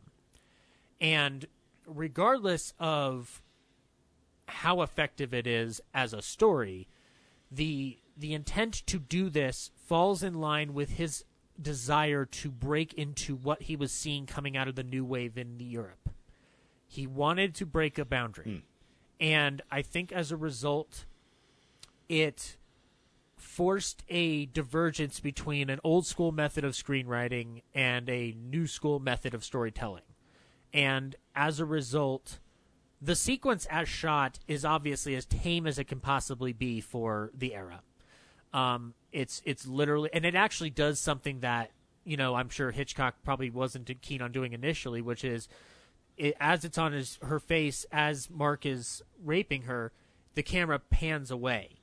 Yeah, exactly. It pulls out to a, a, move that would be later on cribbed by Quentin for the ear cutting scene in Reservoir Dogs. Yes, as well. exactly. Which and you know obviously we talk about Quentin cribbing those things, but like that that version of how you break away from violence is not even just Quentin's. This is actually something that happens throughout films. One of the best examples of it is in The Public Enemy when they're um uh, Cagney shoots a guy, but the camera pans away and is focused solely on uh, Cagney's partner when you hear a gunshot go off and a piano keys all hit in simultaneous fashion. So this is not this is not a um, uh, a particularly uh, uh in a, a, unique trait to only Hitchcock or even you know Tarantino homaging it or whatever you. Want. Oh, of course, of course not. Yeah, uh, but but it also sets the frame though. I think there's there's there's also there's two ways there. It can also there's a lot of times where the violence is done off screen in a sense to spare us the idea, right? That seems more of like a function of our cultural taboo, the zeitgeist at the moment, and how we reflect our own response to violence.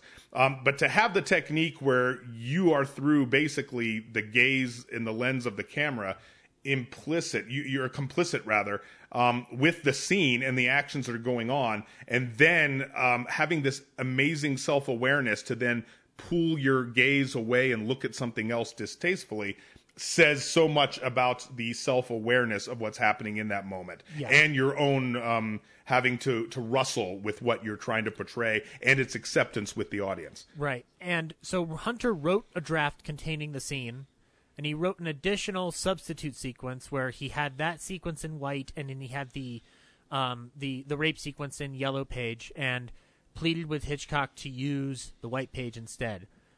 Hunter Correct. was fired from the project in May of 1963, and his replacement, Jay Presson Allen, la- she later said to Evan when they met, "You know, you just bothered, you just got bothered by that scene. That was his reason for making the movie. You just wrote your ticket back to New York, and just as uh, it, basically." Preston Allen, in her interviews on the featurette, she has later observed her own insensitivity at the time. Yeah, oh yes, absolutely. And I, I think it's interesting because it's a female screenwriter coming out of Broadway with a play that she hadn't been able to get off the ground, and Hitchcock taps her to do this. And this is a this is a building ground for Presson Allen to work in the industry as much as she did um, over the course of her career. Um, you know, she died in 2006. Amongst the things that she worked on um, and contributed to um, were films like she wrote the screenplay for Funny Lady. Um, she was uh, she did under a pseudonym the screenplay for Lord of the Flies in 1990. Um, she uh, worked on the screenplay for Cabaret. Um, she she had a career, and she even did script doctoring work for films like Never Cry Wolf and Copycat, which makes sense when you when you watch yeah, films right. like that and look at something like Marnie. Um, and she also had stage plays um, and worked on television as well. So there's a career that's born out of here for a for a female screenwriter. What's interesting is is that her decision to work within Hitchcock's desires for this film, and then her later having to reckon with it on her own terms. Um, I think that there is still evidence within her interviews that she doesn't um, fully understand what she did. I agree. Yeah, when you watch those, I think it's apparent. Um, and, and, and you watch them evolve over time, right? Some of the earliest are just downright defensive and dismissive, and gradually soften maybe a bit. But yeah, I, I fully agree with you. I don't think that she she ever came to terms fully and reconciled with, with the weight of this scene, what it meant for culture, what it meant for the complexities, not only of this film, but how we are now discussing it now, like right for you know all these years later, how it's going to be framed and viewed. And she, but she did, she did make a pointed observation about Hitch's behavior on set towards Tippi, and it was like you know an old man's tete-a-tete, which is you know that's what it is. Even though it's much more than that. But that's a summation of what Hitchcock was doing throughout the '60s um, in this period, and so like she she she was not unaware of how strange this got later on down the line, um, and so with that scene that happens the next morning, Mark is um, uh, look wakes up to find that Marnie is gone. He looks around the boat and finds that she has tried to drown herself in the pool. He pulls her out of the pool. Um, uh, performs. Uh, it's not CPR. It's, it, he's, he's getting the water out of her um, out of right. her lungs.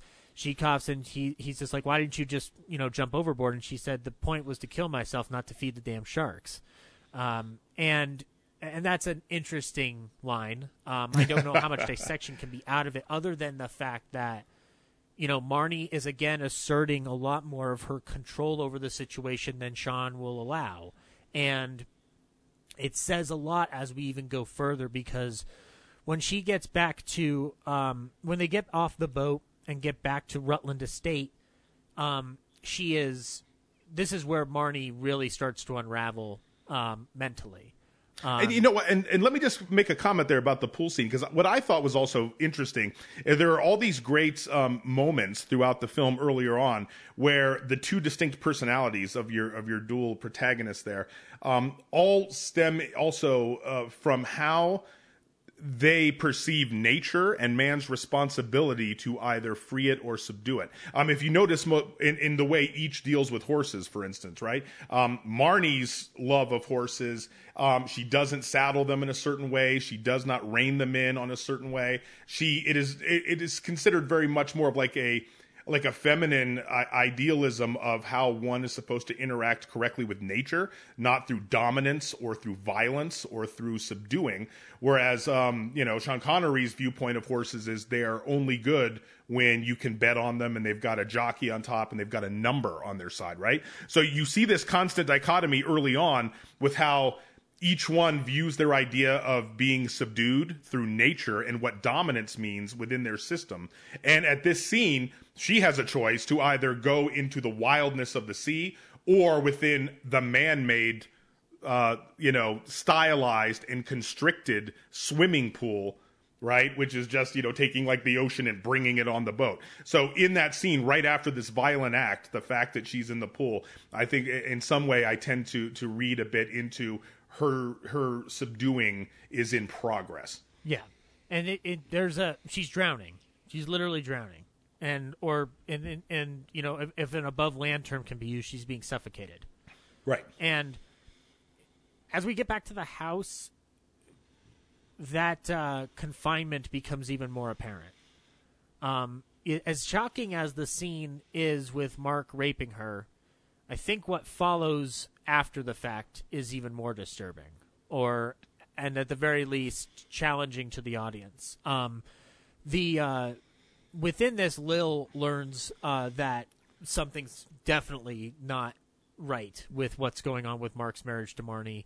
She overhears them talking about the money that Marnie has stolen in a payoff that has happened in order to keep people quiet by paying Strutt off. Um, and uh, Mark uh, is learns then from Lil that Marnie is not who she appears to be. Prior to this, Marnie makes a call in the um, uh, in after Mark has gone off for the day. Marnie makes a call to her mother and explains why she hasn't been around lately. And Lil says she's got a mother in Baltimore. I eavesdropped through the door, and um, and actually at one point, John Con- Sean Connery's being told why she should why he should listen to her, and she's just like, you know, I can be a snoop or whatever, or a or a, a, a, a an investigator, an, I could be an information gatherer or whatever, and like, I'm basically just like, just say spy, just say spy. just say spy and then wink to the camera, please. Um, but um, she it's because of this other thing I do, and so he then hires a private investigator to basically figure out what happened to Marnie.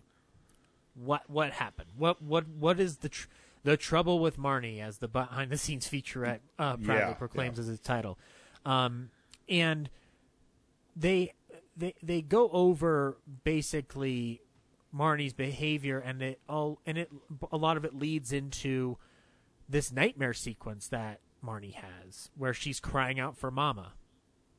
And we start learning a lot more about where the issues stem, not necessarily what the issue is. And they go into discussions of psychology within that that I'm to say this as as a proponent of at the very least reasonable screenwriting is that for all the good work that Jay Presson Allen does on this film, I feel like that if there's any scenes that you were to draw from the Stefano script or treatment, it should have been these moments. Because I think Stefano regardless of where his perception of analysis was in the 60s, is a lot more well equipped to discuss this and write it out. Because I feel like it's a little off. And I don't know like what your thoughts were watching it, but it just feel it feels like they're Presson Allen boils it down too simply. Oh my God! Yes, it's it's dime store psychology, right? It's Yeah. something that you know among all, among the fact of also being an American aristocrat, a publisher, a amateur zoologist, a uh, collector of of um, South American antiquities. Um, Sean Connery is also somehow able to learn all of psychoanalysis within an afternoon of reading. And if you're and if you're listening to all the things that you just listed as Mark Rutland, you could also claim that he's Batman at this point. You know how I know? because his father's Alan Napier, who, Alan Napier, who played Alfred on the Batman TV That's right. show. That's right. I just made Sean Connery Batman, guys. You're welcome, I guess.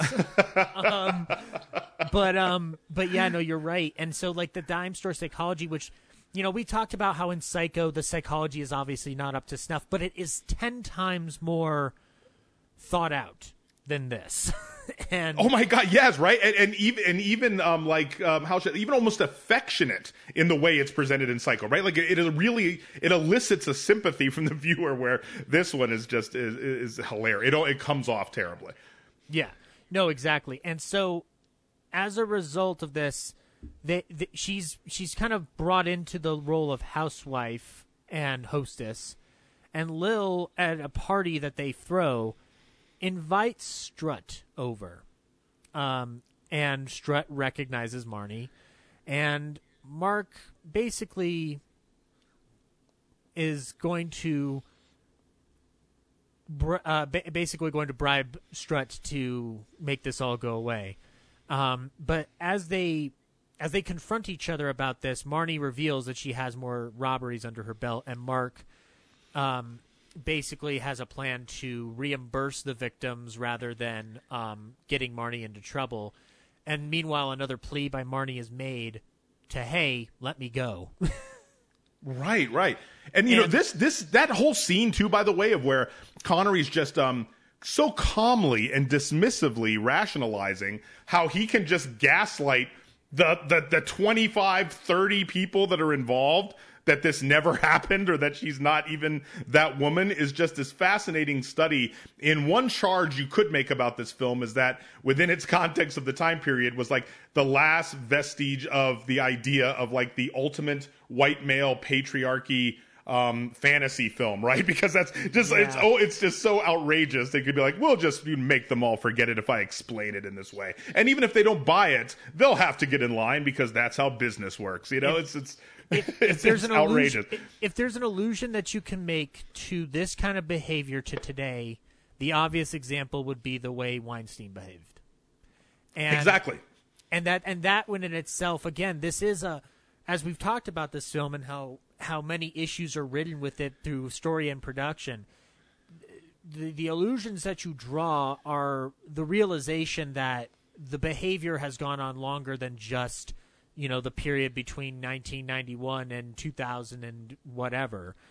This is long. This is a this is an institutionalized form of uh, form of behavior that has obviously become its own reckoning in the last couple of years. Um, whether or not it'll change will depend on you. And anyway, we um, again, like it's it's so weird because I don't feel intelligently equipped to discuss these things, but here we are because Marnie exists. Um, and so he's going to, you know, talk to Strutt while the hunt is going on. The hunt, the hunt. This is not the first time Hitchcock had done a hunt sequence.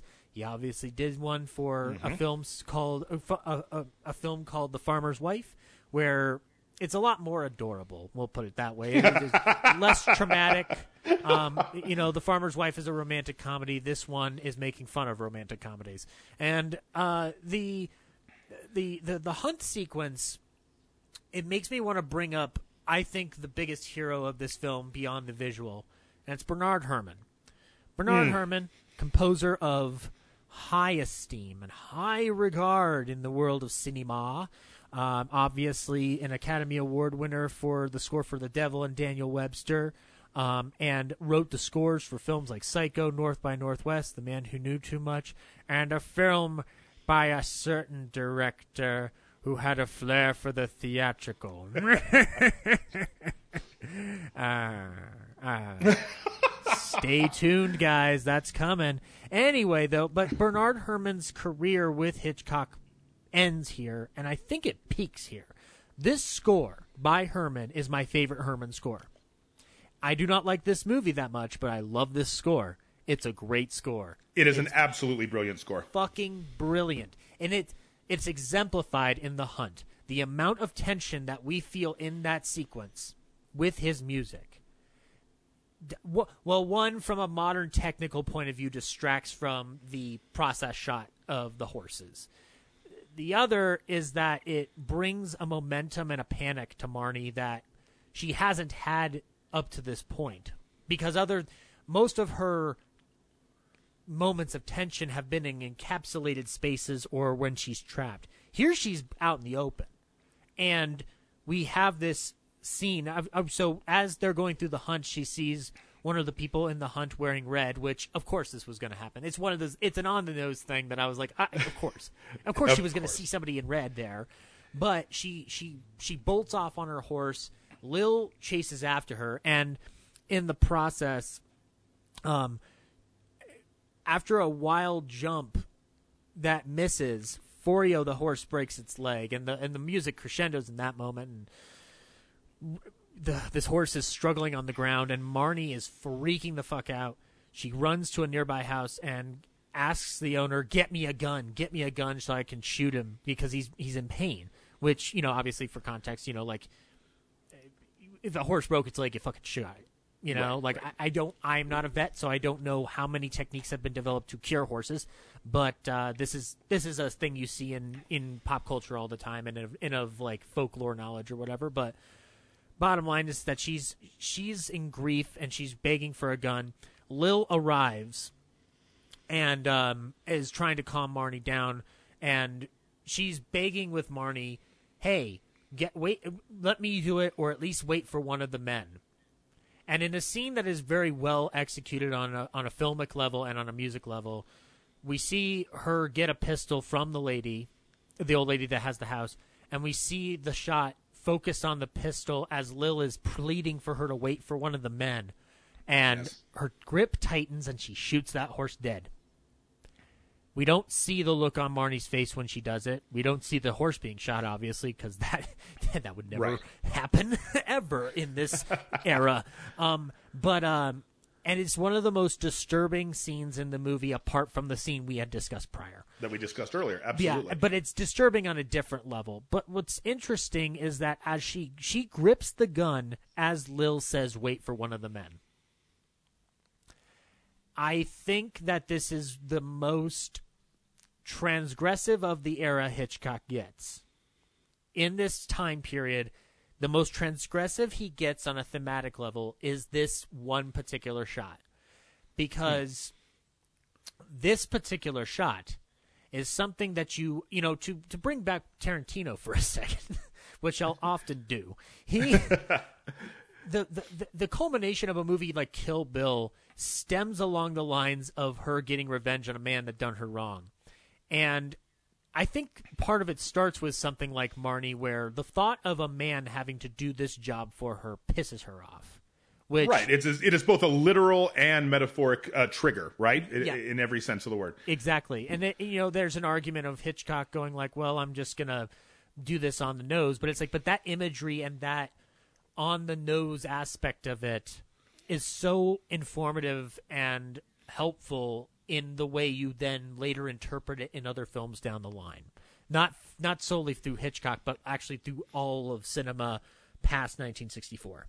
No, you know, and that that's an interesting point. And I think I think Hitchcock also, I will proffer, is specifically playing throughout the film with the dichotomy of Marnie both as hunter and the hunted. Right? Um, she can both be pred- predatory and be be prey to someone else. And I think that's what the layer of complexity is consistently throughout. And so to have this idea of a woman who has agency and is in, it is a predator from the beginning of the film but then thrust into the all the confines of the patriarchal system having to now understand where her her feminine and, and gender roles place her and the limitations that are there and how a, a predator an apex predator can now become the prey when put under this this construct is so fascinating and i will proffer hasn't been really touched on or explored in that same way uh, since glazer's under the skin which features exactly the same type of dichotomy yes i'm glad you brought up under the skin because i feel that i feel that movie filled with things like marnie and other different dichotomies yes, of that psychological absolutely. discussion and again as we were talking about the dullness of the psychological dialogue, the psychological imagery is much more telling and much more informative than the dialogue is. So, in a sense, as much as Hitchcock, by my own hand, can be accused of not fully grasping the psychological concepts through his imagery, um, which obviously you know pertained by Jay Presson Allen's scene description and his outlining it, is grasping something. I don't know what it is, but he's or like you can't you can't yeah. define it definitively, but he's grasping at it. That can and, absolutely be asserted. I agree. Yeah, and so Marnie is now she's unraveled. Like th- this is the unraveling, and as as she comes back to the house, Rutland and Strutt are having their discussion, and you know Strutt says the line like, "Well, just wait till you're victimized by Marnie yes, and whatnot." And I'm like, it just it's it's not an eye roll, but I'm just like, uh, uh, it's yeah. it's, it's interesting who this line was for at the time, and you, you, know, like it, it, it's it's it's definitely a time. Uh, it, it's a it's a it's a line that has not aged well, but it's interesting to still have it to have it there and to to see what then follows, which is Marnie you know, holding onto the gun still, steals the keys to Rutland's safe and leaves to go back to his office to steal his money and leave and basically break herself of this. She goes to the office to open the safe and finds herself paused. She can't steal the money. She's she's struggling to steal the money. And therein lies a like a whole little tiny discussion about like why is she refusing to at this point? What what is preventing her from doing it when she's been able to do it so much other time? And I think part of it is because her experience with Mark has unraveled her mentally. That even her safeguards that she had to put up with men until she stole the money are completely shut down. Mm. And so, in it, now there's a way to read that from the from the context of the time, which is like, well, she fell in love with Mark, and I'm like, no, I don't think that's it. I think Mark has literally mentally beaten her down. Oh, I agree with you wholeheartedly. And again, I think that it's it's also probably not how even Hitchcock uh, was hoping that we'd view that. um, I think that would fall to the latter. I think that yeah. what you're seeing partially there too is this um, this eternal narrative hope that um, Allen kind of like admits she built into it, which is, well, I'll redeem him from the marital rape by just making him charismatic and um, romantic in a way. So I think that even though that's how we view it for sure, that's you know that's I think Hitchcock wanted it to be viewed within the context of its time in a certain way that just doesn't read out to us now. I know at the very least Allen wants that to happen, and I she know does, that, and it's, unequivocally. And it's, and it's, definitely what Hunter was trying to figure out how to do, um, without while keeping the scene in. But obviously, he couldn't figure it out. And well, I, don't think, Hunter knew that it couldn't. I mean, I think he was very, and this is why I always kind of like view this moment in cinematic history as like this Evan Hunter moment as just the real way in which we have to just solidly confront these complexities when it comes to problematic films and problematic art made by problematic people, right? And how we try to assess it, because it almost goes back to me in the in the the way that we discuss modern day, let's say the founding father argument, right, with the idea of statues coming down. And one of the great arguments and defenses, misguided as it is historically, is well, that's just, you know, of course, some of them owned slaves. That was the way it was. This is how the system was that was of their time. And you cannot make that argument as long as contemporary abolitionists existed, right? Yeah. No, fuck that. There were people in that time who dedicated their lives to the eradication of that evil. And I always think about Evan Hunter in that context as kind of like, no, you will not redeem this character once this line has been crossed, right? Right. Um, no amount of saved cats are going to be able to redeem this character after that. Oh, oh, that the saving the cat. It's it's almost as if that theory is kind of nonsense. right? Yeah. Shockingly. Well, we'll do that for another podcast called I, Dis- I Dissect Screenwriting Books. Um, and keep in mind, I'm not the greatest writer in the world, so what the fuck do I know? But anyway, the the the the bottom line is you're right that there's like there is no redeeming mark, regardless of any attempts made. So what we're left with with the film is a portrayal of Mark that I think is pointed when we talk about the the reexamination of this film, and we'll, we'll but to do that we have to talk about the end of the movie, yes. which which I think of all the things that make me uncomfortable about this film, not even the rape scene and the gun scene, um, or, or uh, the rape scene makes me uncomfortable from a visual sense. The ending, the the ending becomes even more of an issue to me on uh, you know, in terms of like a logic sense. right? like the the worst spontaneous way to meet your your in-laws in history perhaps. Yeah. It's and it's but it's also like and again like you know obviously like more, more, when it comes to viewing um uncomfortable art and whatnot morality you know is an easy card to play into why you view something. I try to be very objective about viewing it and trying to examine all the angles. With with Marnie's ending, I think that for as admirable as it probably was at the time, it's it's an ending that I think, um, uh, it, well, one, it doesn't work to a certain extent because of the way it plays out, but also there's there's an element of the ending of this film that I think intertwines too much of the psychoanalytical attempts by Presson Allen and the visuals of Hitchcock that in a way that don't visually and thematically mesh well but it's an interesting ending to say the least, and we'll talk about it.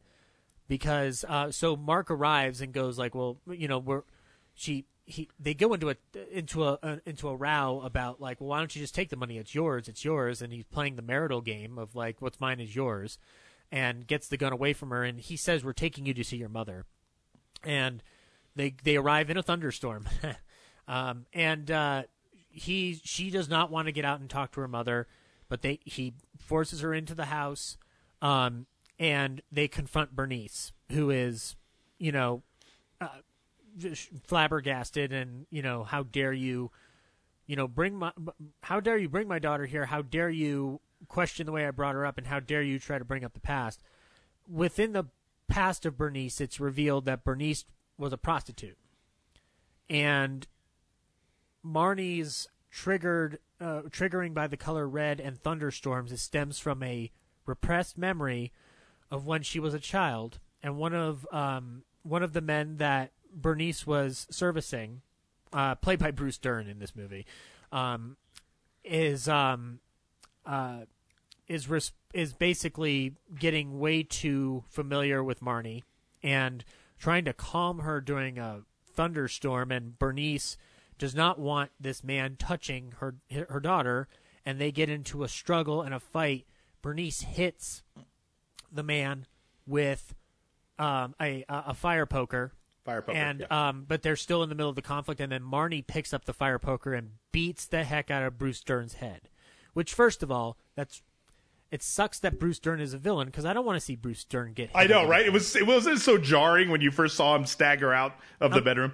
I'm like, hey, hey, don't do that to Bruce Dern. But then you see what Bruce Dern's character is, and you're like, yes, beat up Bruce Dern. Yeah, exactly. because it, there's much more than just even the implication of perception. It is fully on implied um, from both women's perspective that that is the intent of Bruce Dern to um, uh, possibly rape Marnie at that point as well. Yes, exactly. And so like and again and also a, a production thing on this is that um in the in the behind the scenes for Family Plot, Bruce Dern revealed that this was done by second unit, but that Hitchcock kind of ran between back and forth to supervise it and that's how he kind of got familiar with Bruce Dern. Bruce Dern ended up becoming a staple in the Alfred Hitchcock Presents series before then eventually being cast in Family Plot in a wonderful role that I love. Um, and um, so as the memory is playing out, Mark is playing armchair psychologist. You, do, are you trying to say, Zach, that you find it somewhat improbable that what would take typically years of um, uh, aggressive psychotherapy uh, that Sean Connery can just produce in three minutes of confrontation? well, I mean, he did conquer the evil plan of Goldfinger pretty quickly a couple years down the line. I, I, I know that he can fly around in jetpacks. I know that he can drive an Aston Martin like nobody's business. He can Um, walk it away makes- from the Holy yeah, Grail. he total- has these powers. It's it makes total sense to me that this super spy is also a super psychologist. Um, but no, no, his his armchair his armchair his armchair ways of um, analyzing Marnie and basically giving her exposure therapy is is incredibly misguided. Um, as a cinematic portrayal, I think it's fascinating to watch because visually that sequence is astounding For sure. but but it but again like the content interferes with the visual and but it w- the the biggest attribute that this moment has is Tippi Hedren's performance. Absolutely. When we are cutting to her, she has regressed. And it and at the time I imagine the critics were not happy with this scene because it seems overdone. It's not. It's a freak out that you see in actors or actresses, doesn't matter what gender, when they give a freak out that then gets them on an Oscar stage. It's Oh yeah, no, unequivocally, that's exactly right. Right, much much in the same way that like The Shining like wins the Razzie Award one year and is now considered a cultural and classic masterpiece. Yeah. uh, yeah, th- that same performance right now would have garnered an, Aca- an Academy Award nomination without a doubt. Hey, hey, speaking of directors who are a little bit abusive to their actresses, Just yeah, how many how many takes are we going through here? Shelley, we're gonna go through as many as I fucking want. God, I know, God, I know. that that that's a good movie. There's stories behind that too. When I do Kubrick, we'll talk about it. How about that? Um, I'll be there. yeah, exactly. I'll have you on. But um, so yeah, so then the ending is as such that then Bernice essentially explains her mothering, and also explains, you know, like the origin of Marnie's father, which I don't know if we necessarily needed. But That, that was an, odd interest- moment. Yeah. yeah, but it's an interesting dialogue scene. Like it, it, it comes primarily, I think, through um, Louise Latham's performance. I think she's the only thing that's selling it because the dialogue doesn't really do anything to resolve any issues. But what it does is, that emotionally, it allows Marnie a bridge, albeit the ricketiest bridge on the planet, and then it ends with basically like the revelation that, like you know, Mark Mark says, you know, like the, nobody's going to put you away, Marnie, not after what I have to tell them. And then they leave. They leave the house, and Marnie says, "I I don't want to go to jail, Mark. I'd rather go home with you." Rather go home with you. And as they leave, there's a swelling of Bernard Herrmann's music with these children still kind of doing their, you know, nursery rhymes outside of the house. The sky does not look particularly bright. It's very in the middle. And we end the movie.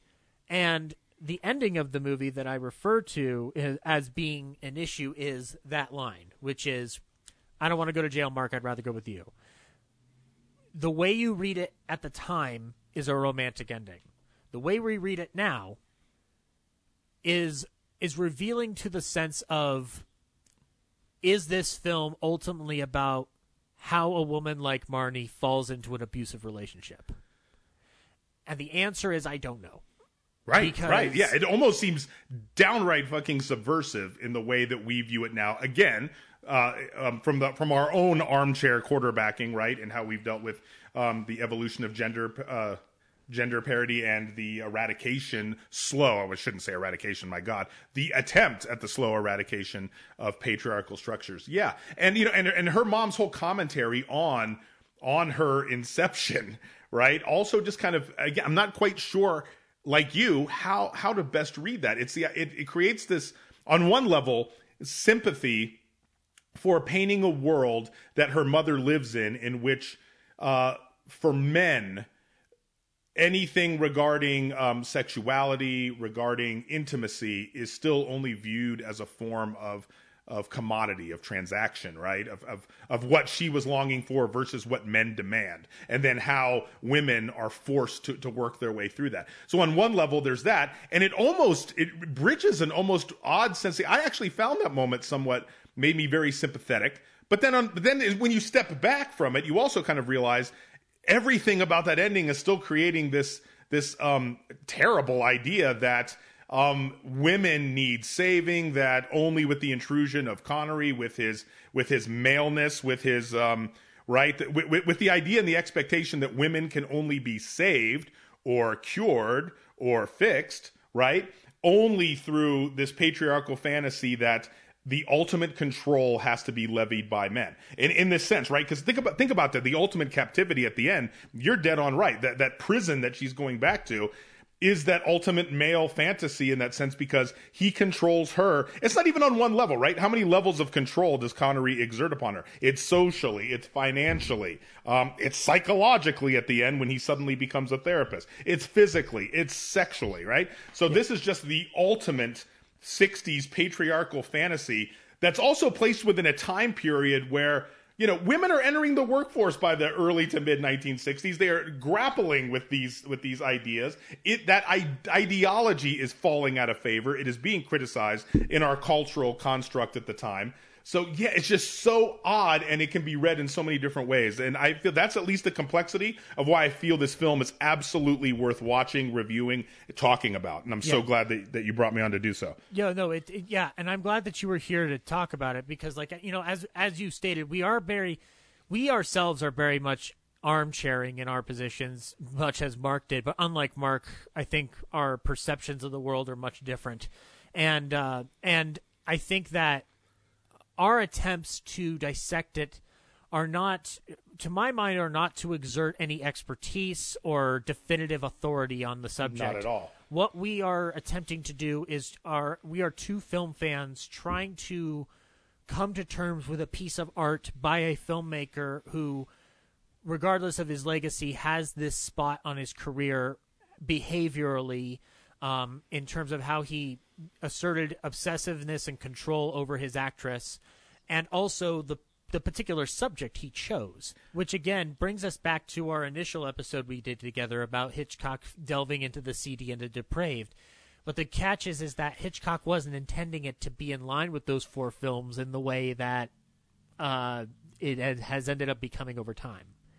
What's interesting is, is that the perceptions of this film have fallen in line with his thematic motifs accidentally. and yeah yeah I think that it's very telling to what it's it's revealing to not just Hitchcock's obsession, but it's uh, it's revealing to Hitchcock's um, uh, choice in material from day one. So, regardless of him making a movie like The Pleasure Garden or The Mountain Eagle, which nobody has seen, so we can't even judge The Mountain Eagle. But when you started the lodge, what started his third film, The Lodger, and then going onward, you know, his choice in what he prefers to talk about on screen is very clear. And then Marnie kind of culminates with it as like the most grounded, quote unquote, version of that. And I say grounded in the sense that there's no real fantastical set piece. There's no Cary Grant swooning Grace Kelly. There's no Jimmy Stewart solving a mystery in a fucking wheelchair. Um, so, you know, like th- th- this one is if despite it trying to be a painting or a storybook story, there's a, there's much more of an attempt to hit a rea- hit a reality than in any other Hitchcock film. Does it succeed? you know, I think that's your judgment call on it. I don't think it fully does, but I think that there's enough in the film to examine and to study not just from Hitchcock's career, but also how we view films like this in a modern lens. Um, the re- reception to this film at the time was mixed. Uh, Very Eugene, mixed. Ar- Eugene Archer, of the New York Times, wrote a uh, wrote that at once a fascinating study of sexual relationship and the master's most disappointing film in years. Um, and his criticisms of it were an inex- inexplicab- inexplicably amateurish script, and that the casting of relative newcomers, Hedren and Connery, in roles that cry for the talents of Grace Kelly and Cary Grant. No, I don't want. I don't want any of them near that movie. well, Gra- actually, Grace Kelly, I take that back. I would like to see what Grace Kelly would have done with this role. Uh, Cary Grant, as I've discussed, and as Ryan has discussed, if you put Cary Grant too far out of his box, it's very hard to look at him uh, at times. I think that like the closest he gets is suspicion, and that's an appropriate amount of creepy for him. Yeah, that that's a good call on that. And well, and this also alludes to again, I think what the general consensus of the public was with also and I, and I feel sad about this. Also, kind of like this demand for like you know, no Hitchcock, get back to what you do, get back to the structuralism we're used to. Um, we don't want to really watch you somewhat lose control or give um, overt um, glorification on screen to your own obsessions. Right? It was very. Yeah. I think that I think that's kind of like the unconscious disturbing thing about its critical reception was almost the sense that we can't we're, we're finding it hard to even recognize Hitchcock in his evolution and we find this disconcerting even Yeah. less than a social commentary i think that much of this was just a failure to understand his need to try to break away from these artistic and structural forms that old hollywood system had imposed on him right he was seeking that creative freedom that we brought up and i mean it's not even just about the the the, the idea about the casting or things like that i mean pauline kael if i recall didn't she even come out and say he was like scraping the bottom of the barrel artistically I believe um, so, and this that would that would fall in line with Pauline Kael. Um, yeah, yeah, exactly right. I don't- You know, and I- again, but what? But but but a but a critic who was, who was foundational in trying to look for experimentation and freedom and breaking. I mean, she was the champion of the new uh, the American New Wave. So Yeah. um, yeah, just this fascinating moment of like the of this director in winter um, trying to kind of you know break apart, throwing in old flourishes for the production studio, but at the same time. I think you can just really see it with these films, and and I will go back again. The the films I tend to find most interesting. I didn't say the best, and I'm not saying the most critically acclaimed um, or important, but the films I find interesting are those of when Hitchcock becomes less Hitchcockian, and um, in that sense, I think that they're just so fascinating and vital to kind of watch what could have been. Right. Yes, exactly. And I, I uh, there's another there's another review that I want to read real quick before we jump into the modern assessment of this, and I I would love to have you shed a little light on it. Is Edith Oliver of the New Yorker called the film an idiotic and trashy movie with two terrible performances in the leading roles. And I had a quite a good time watching it. There's something bracing about Hitchcock at work, even at his worst.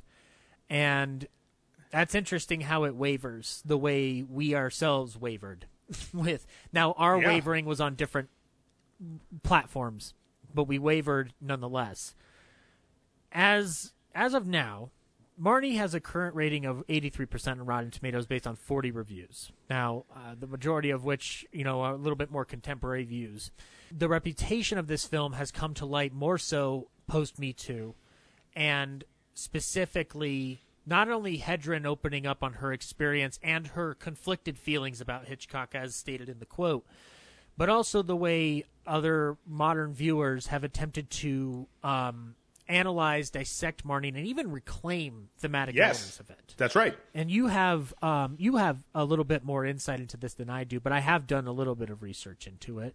Um, and like one of the one of my one of the interesting ones that I wrote that I read was um, reassigning power in Marnie uh, by Matt McKenzie on Pop Matters, and he breaks down where the reassignment of power in Marnie lies, and also a way to read the film from a modern lens that doesn't dismiss it completely. Um, and then, but you you were the first one to tell me about the modern reassessment of Marnie, and I'd like you to you know shed a little light that you've experienced with it. Well, sure. And that piece that you're referencing actually is a marvelous piece and also a great example. Um, you're starting to see a modern reassessment also from prominent feminist critics about how we can reclaim that. Now, th- think about this. This kind of like follows along the same lines of it's almost even like we're in the business you and I and and people uh, our contemporaries we're in the business of being forced to reconcile the idea of separating art from the artist in terms of its importance and how we view it within modern contextuality like that like that isn't even so I understand for the general public that can be the overarching question right that's the overarching um, dilemma of more of moral dilemma for them. Am I even able to do that? I think in our business, we've kind of like gotten past that point. We, we understand that we need to in order to examine it. What I find um, much more intriguing, and this falls in line with kind of like a modern reassessment now, is if we move beyond that, what about when you have problematic filmmakers who produce non problematic and sometimes progressive art? versus uh, problematic artists um, who make seemingly benign art. In other words, like like which is actually more disturbing? Is it worse that you can have someone who may not have a public scandal that we know of? So they are not technically like, you know, canceled. Their egregiousness has nothing. They might be a totally great person, um, but they have very problematic art. The art itself may be misogynistic, may be damaging, right? But even though that person didn't do anything, versus um, a very problematic human being who's done very problematic things, and yet their art can be progressive. And I think that's a far more interesting connotation. Like we jump back to something like with Polanski, and this is where a lot of modern feminist um, uh, film critics are kind of jumping in. Like, no, we're going to take control again of the narrative of these films. It is absolutely right not to spend a fucking dime on anything Polanski is, you know, making now or producing now, and there absolutely must be a reckoning in terms of his legacy with things that are done. No one's questioning that but you're not going to take away the feminist impact of Rosemary's Baby, which is the ultimate fucking gaslighting movie, right? Is the ultimate movie about uh, the female experience under male patriarchy and how systemic it is. So that's the point. You can take a, a director who is extraordinarily, and let's be very clear, terribly and extraordinarily problematic for Polanski the man, and yet through the body of work take films like the tenant or repulsion can sometimes make goddamn feminist art right yeah. and in this case where i think it can be a little bit tricky in terms of hitchcock is we know about the problematic components of hitch the individual how um, we how do we reconcile and look at the message of the film, his art itself. What is Marnie actually trying to say? So where I, where I find a real fascination is that a lot of mod, modern critics are reassessing this film under not maybe how Hitch intended the film to be read at the time, but more of the unconscious representation of what culturally was happening in this country, what was happening with how we view gender and how we view patriarchy, and the unconscious bits that seep in that allow a modern interpretist, a modern critic, to flip and, and show an empowerment, right? Going back to our Tracy Flick, who is the real hero of this film. And you nailed it at the beginning. Rutledge is the villain of this film, wholeheartedly, right? And, and the fact that we're able to take that is not only to me fascinating, it's not only to me one of the more exciting elements of modern deconstruction and, and criticism in general, but it also simultaneously makes the case that that is why you cannot resign to the dustbins of history films or filmmakers or art in general that you may find problematic. It needs to be reassessed. It needs to be reevaluated, held up to the critical standards of our own time period of cultural reassessment, and then have its reckoning publicly. And that is what makes great critique. That is why we have art in the first place. And and this is a conversation that we are having very much as of late in regards to um, uh, one David O. Selznick's Gone with the Wind, where there are articles written specifically, um, you know, like to to address the uh, the contextualization of Gone with the Wind and what it's been undergoing with regards to it being removed from HBO Max, only to be put back. Don't worry, guys, they didn't fucking take it away. Um, uh, yeah. But, but, you had um, Vulture. There's a Vulture article by Angelica Jade Bastién. Um, yes, yes. on Gone with the Wind that gained a lot of re uh, reemergence in this discussion of Gone with the Wind, and I'm bringing I'm only bringing up the Gone with the Wind conversation to point out like how a critic um, like Angelica really hits home the fact of like talking about dissecting and providing the context needed for what this film is how it's perceived and what to go what to do from there. It's one person's opinion, but it is also an important opinion to listen to.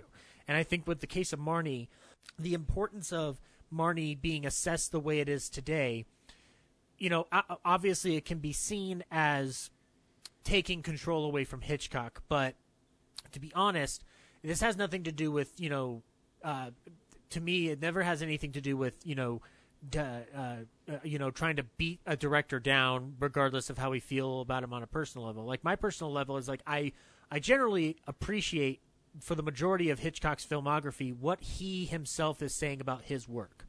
When it comes to, and I mean, even there are so- sections of the Truffaut interview with Marnie where he's talking about it, where I'm like, I, okay, I get your intent, and I will view the film that way when it comes to any art, regardless if it's Psycho, regardless if it's Frenzy or North by Northwest or whatever the case may be, these directors are long gone. We are only left with their product. And Ryan Frost of Real Nerds Podcast is uh, very astute when he always says that art is a subjective form. Um, and or film is a subjective art form to a to a to a high degree, and so as a result, it is our ability as filmmakers, film critics, film historians, um, amateur douchebags like me to basically to basically look at the art the way we see it through our lens because we are ultimately the recipients of the product. Um, that is a you know a, a culmination of the strange marriage between art and business, and so how we frame the product in terms of the modern lens will ultimately decide not its fate of it existing. Again, nobody took Gone with the Wind away from you, you morons. Um, but in terms of what we deify, in terms of what in terms of what we hold on pedestals, because I think pedestals are much more dangerous than any content a film is going to have. In terms of mm. where you place a pedestal will be your ultimate factor on like, well, what what is you know highly regarded as art and what is not you know we're constantly changing our minds on this constantly because our minds evolve and our society evolves and as we grow we it behooves us to take a look at films like Marnie and assess like okay what is its value and and the value that I find in Marnie not just as the piece that you pointed out to which is you know this last this last strange and bizarre bastion of the patriarchy at its full dominance but it also is a film that, interestingly in its own way, has something to say about the power struggle between genders and within society at that matter um, in a way that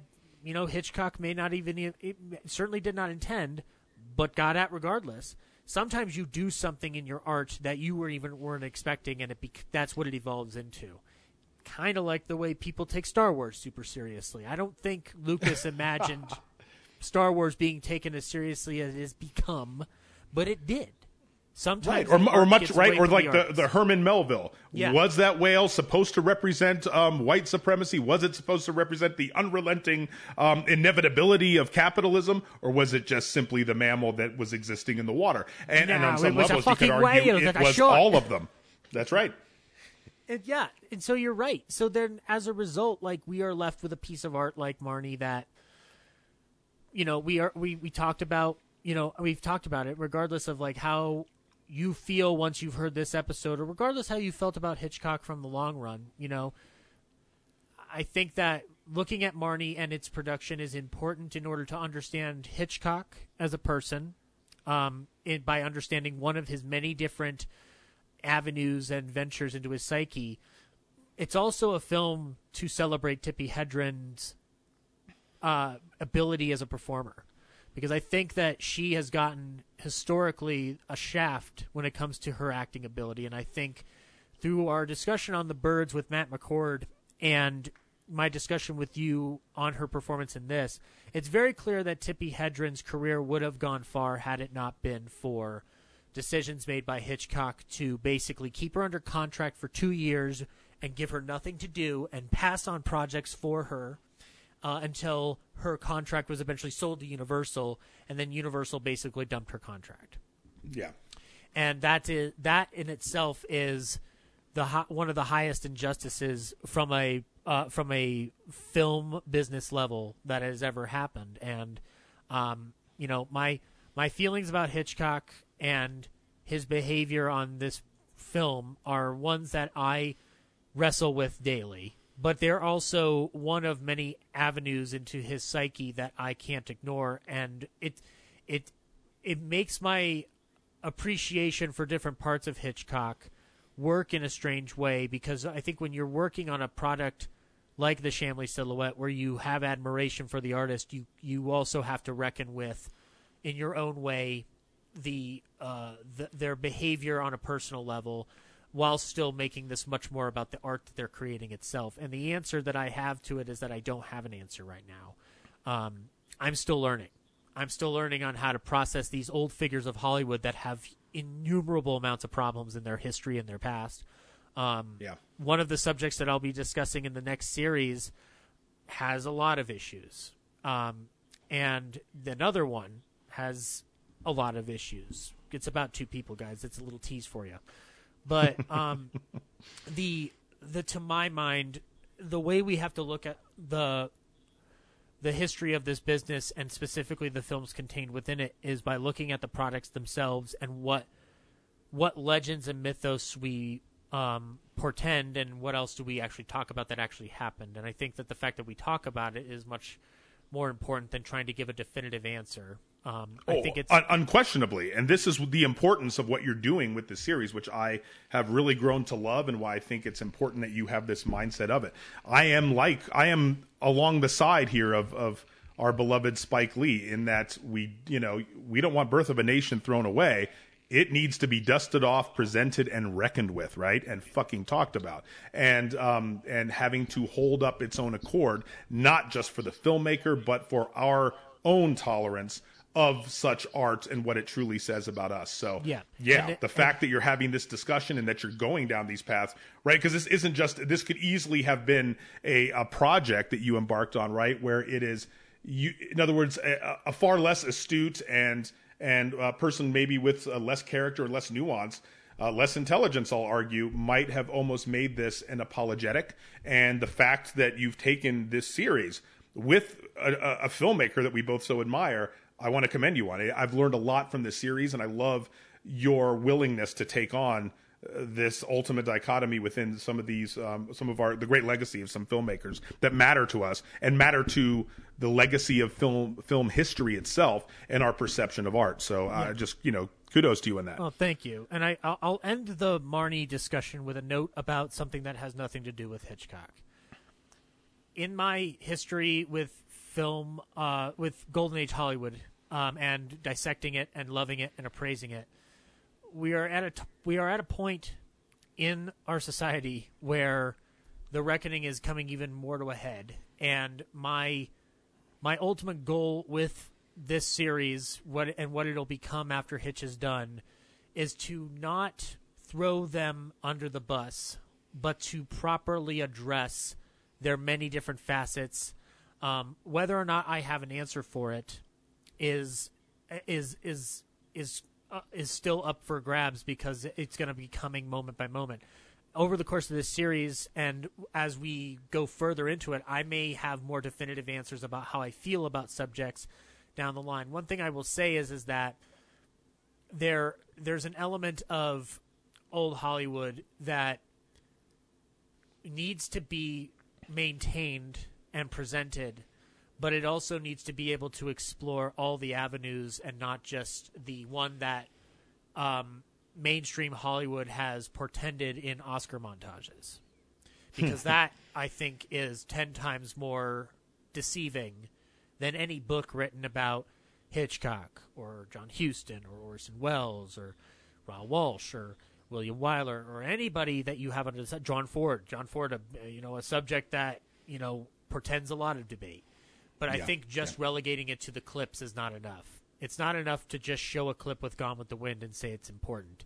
It's important to talk about why Gone with the Wind is where it is, and also where does it go from here.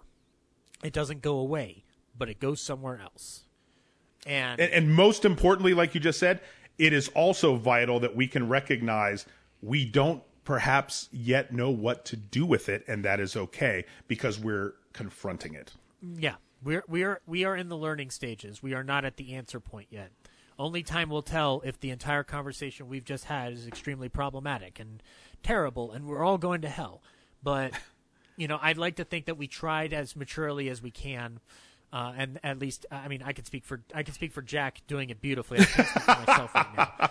But but it, this is a subject that I was you know gearing up for in terms of wanting to discuss it because it does it does portend me it, it it it makes me have to confront parts of Hitchcock that I don't admire, but that's important because, um, I, first of all, you know, there's a lot of angles to Hitchcock and a lot of different ways to dissect him. But I think that it was important to talk about through the lens of Marnie, Hitchcock's dark side, and specifically how we wrestle with it. And the answer is everybody has their own way of doing it.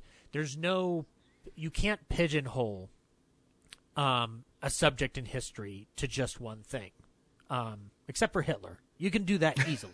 That's pretty. It's pretty much established, right? We Hitler's the only one you can pigeonhole into one place in fucking history. Him and any other Nazi.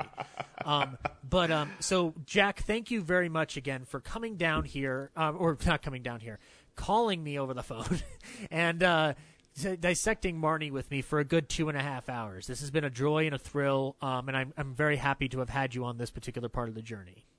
Well, Zach, it is always an absolute pleasure to be on your show. Um, you know how much I love talking with you both, both um, on tape, as it were, and off yep. about the, these things. I know personally from our private discussions how you've kind of wrestled internally with knowing how uh, the possible directions and possible consequences of exploring this component within your podcast about Hitchcock could could shape out, uh, could could take, um, what it would mean for you, and the fact again that you went there full on. I, am just I'm I'm really proud.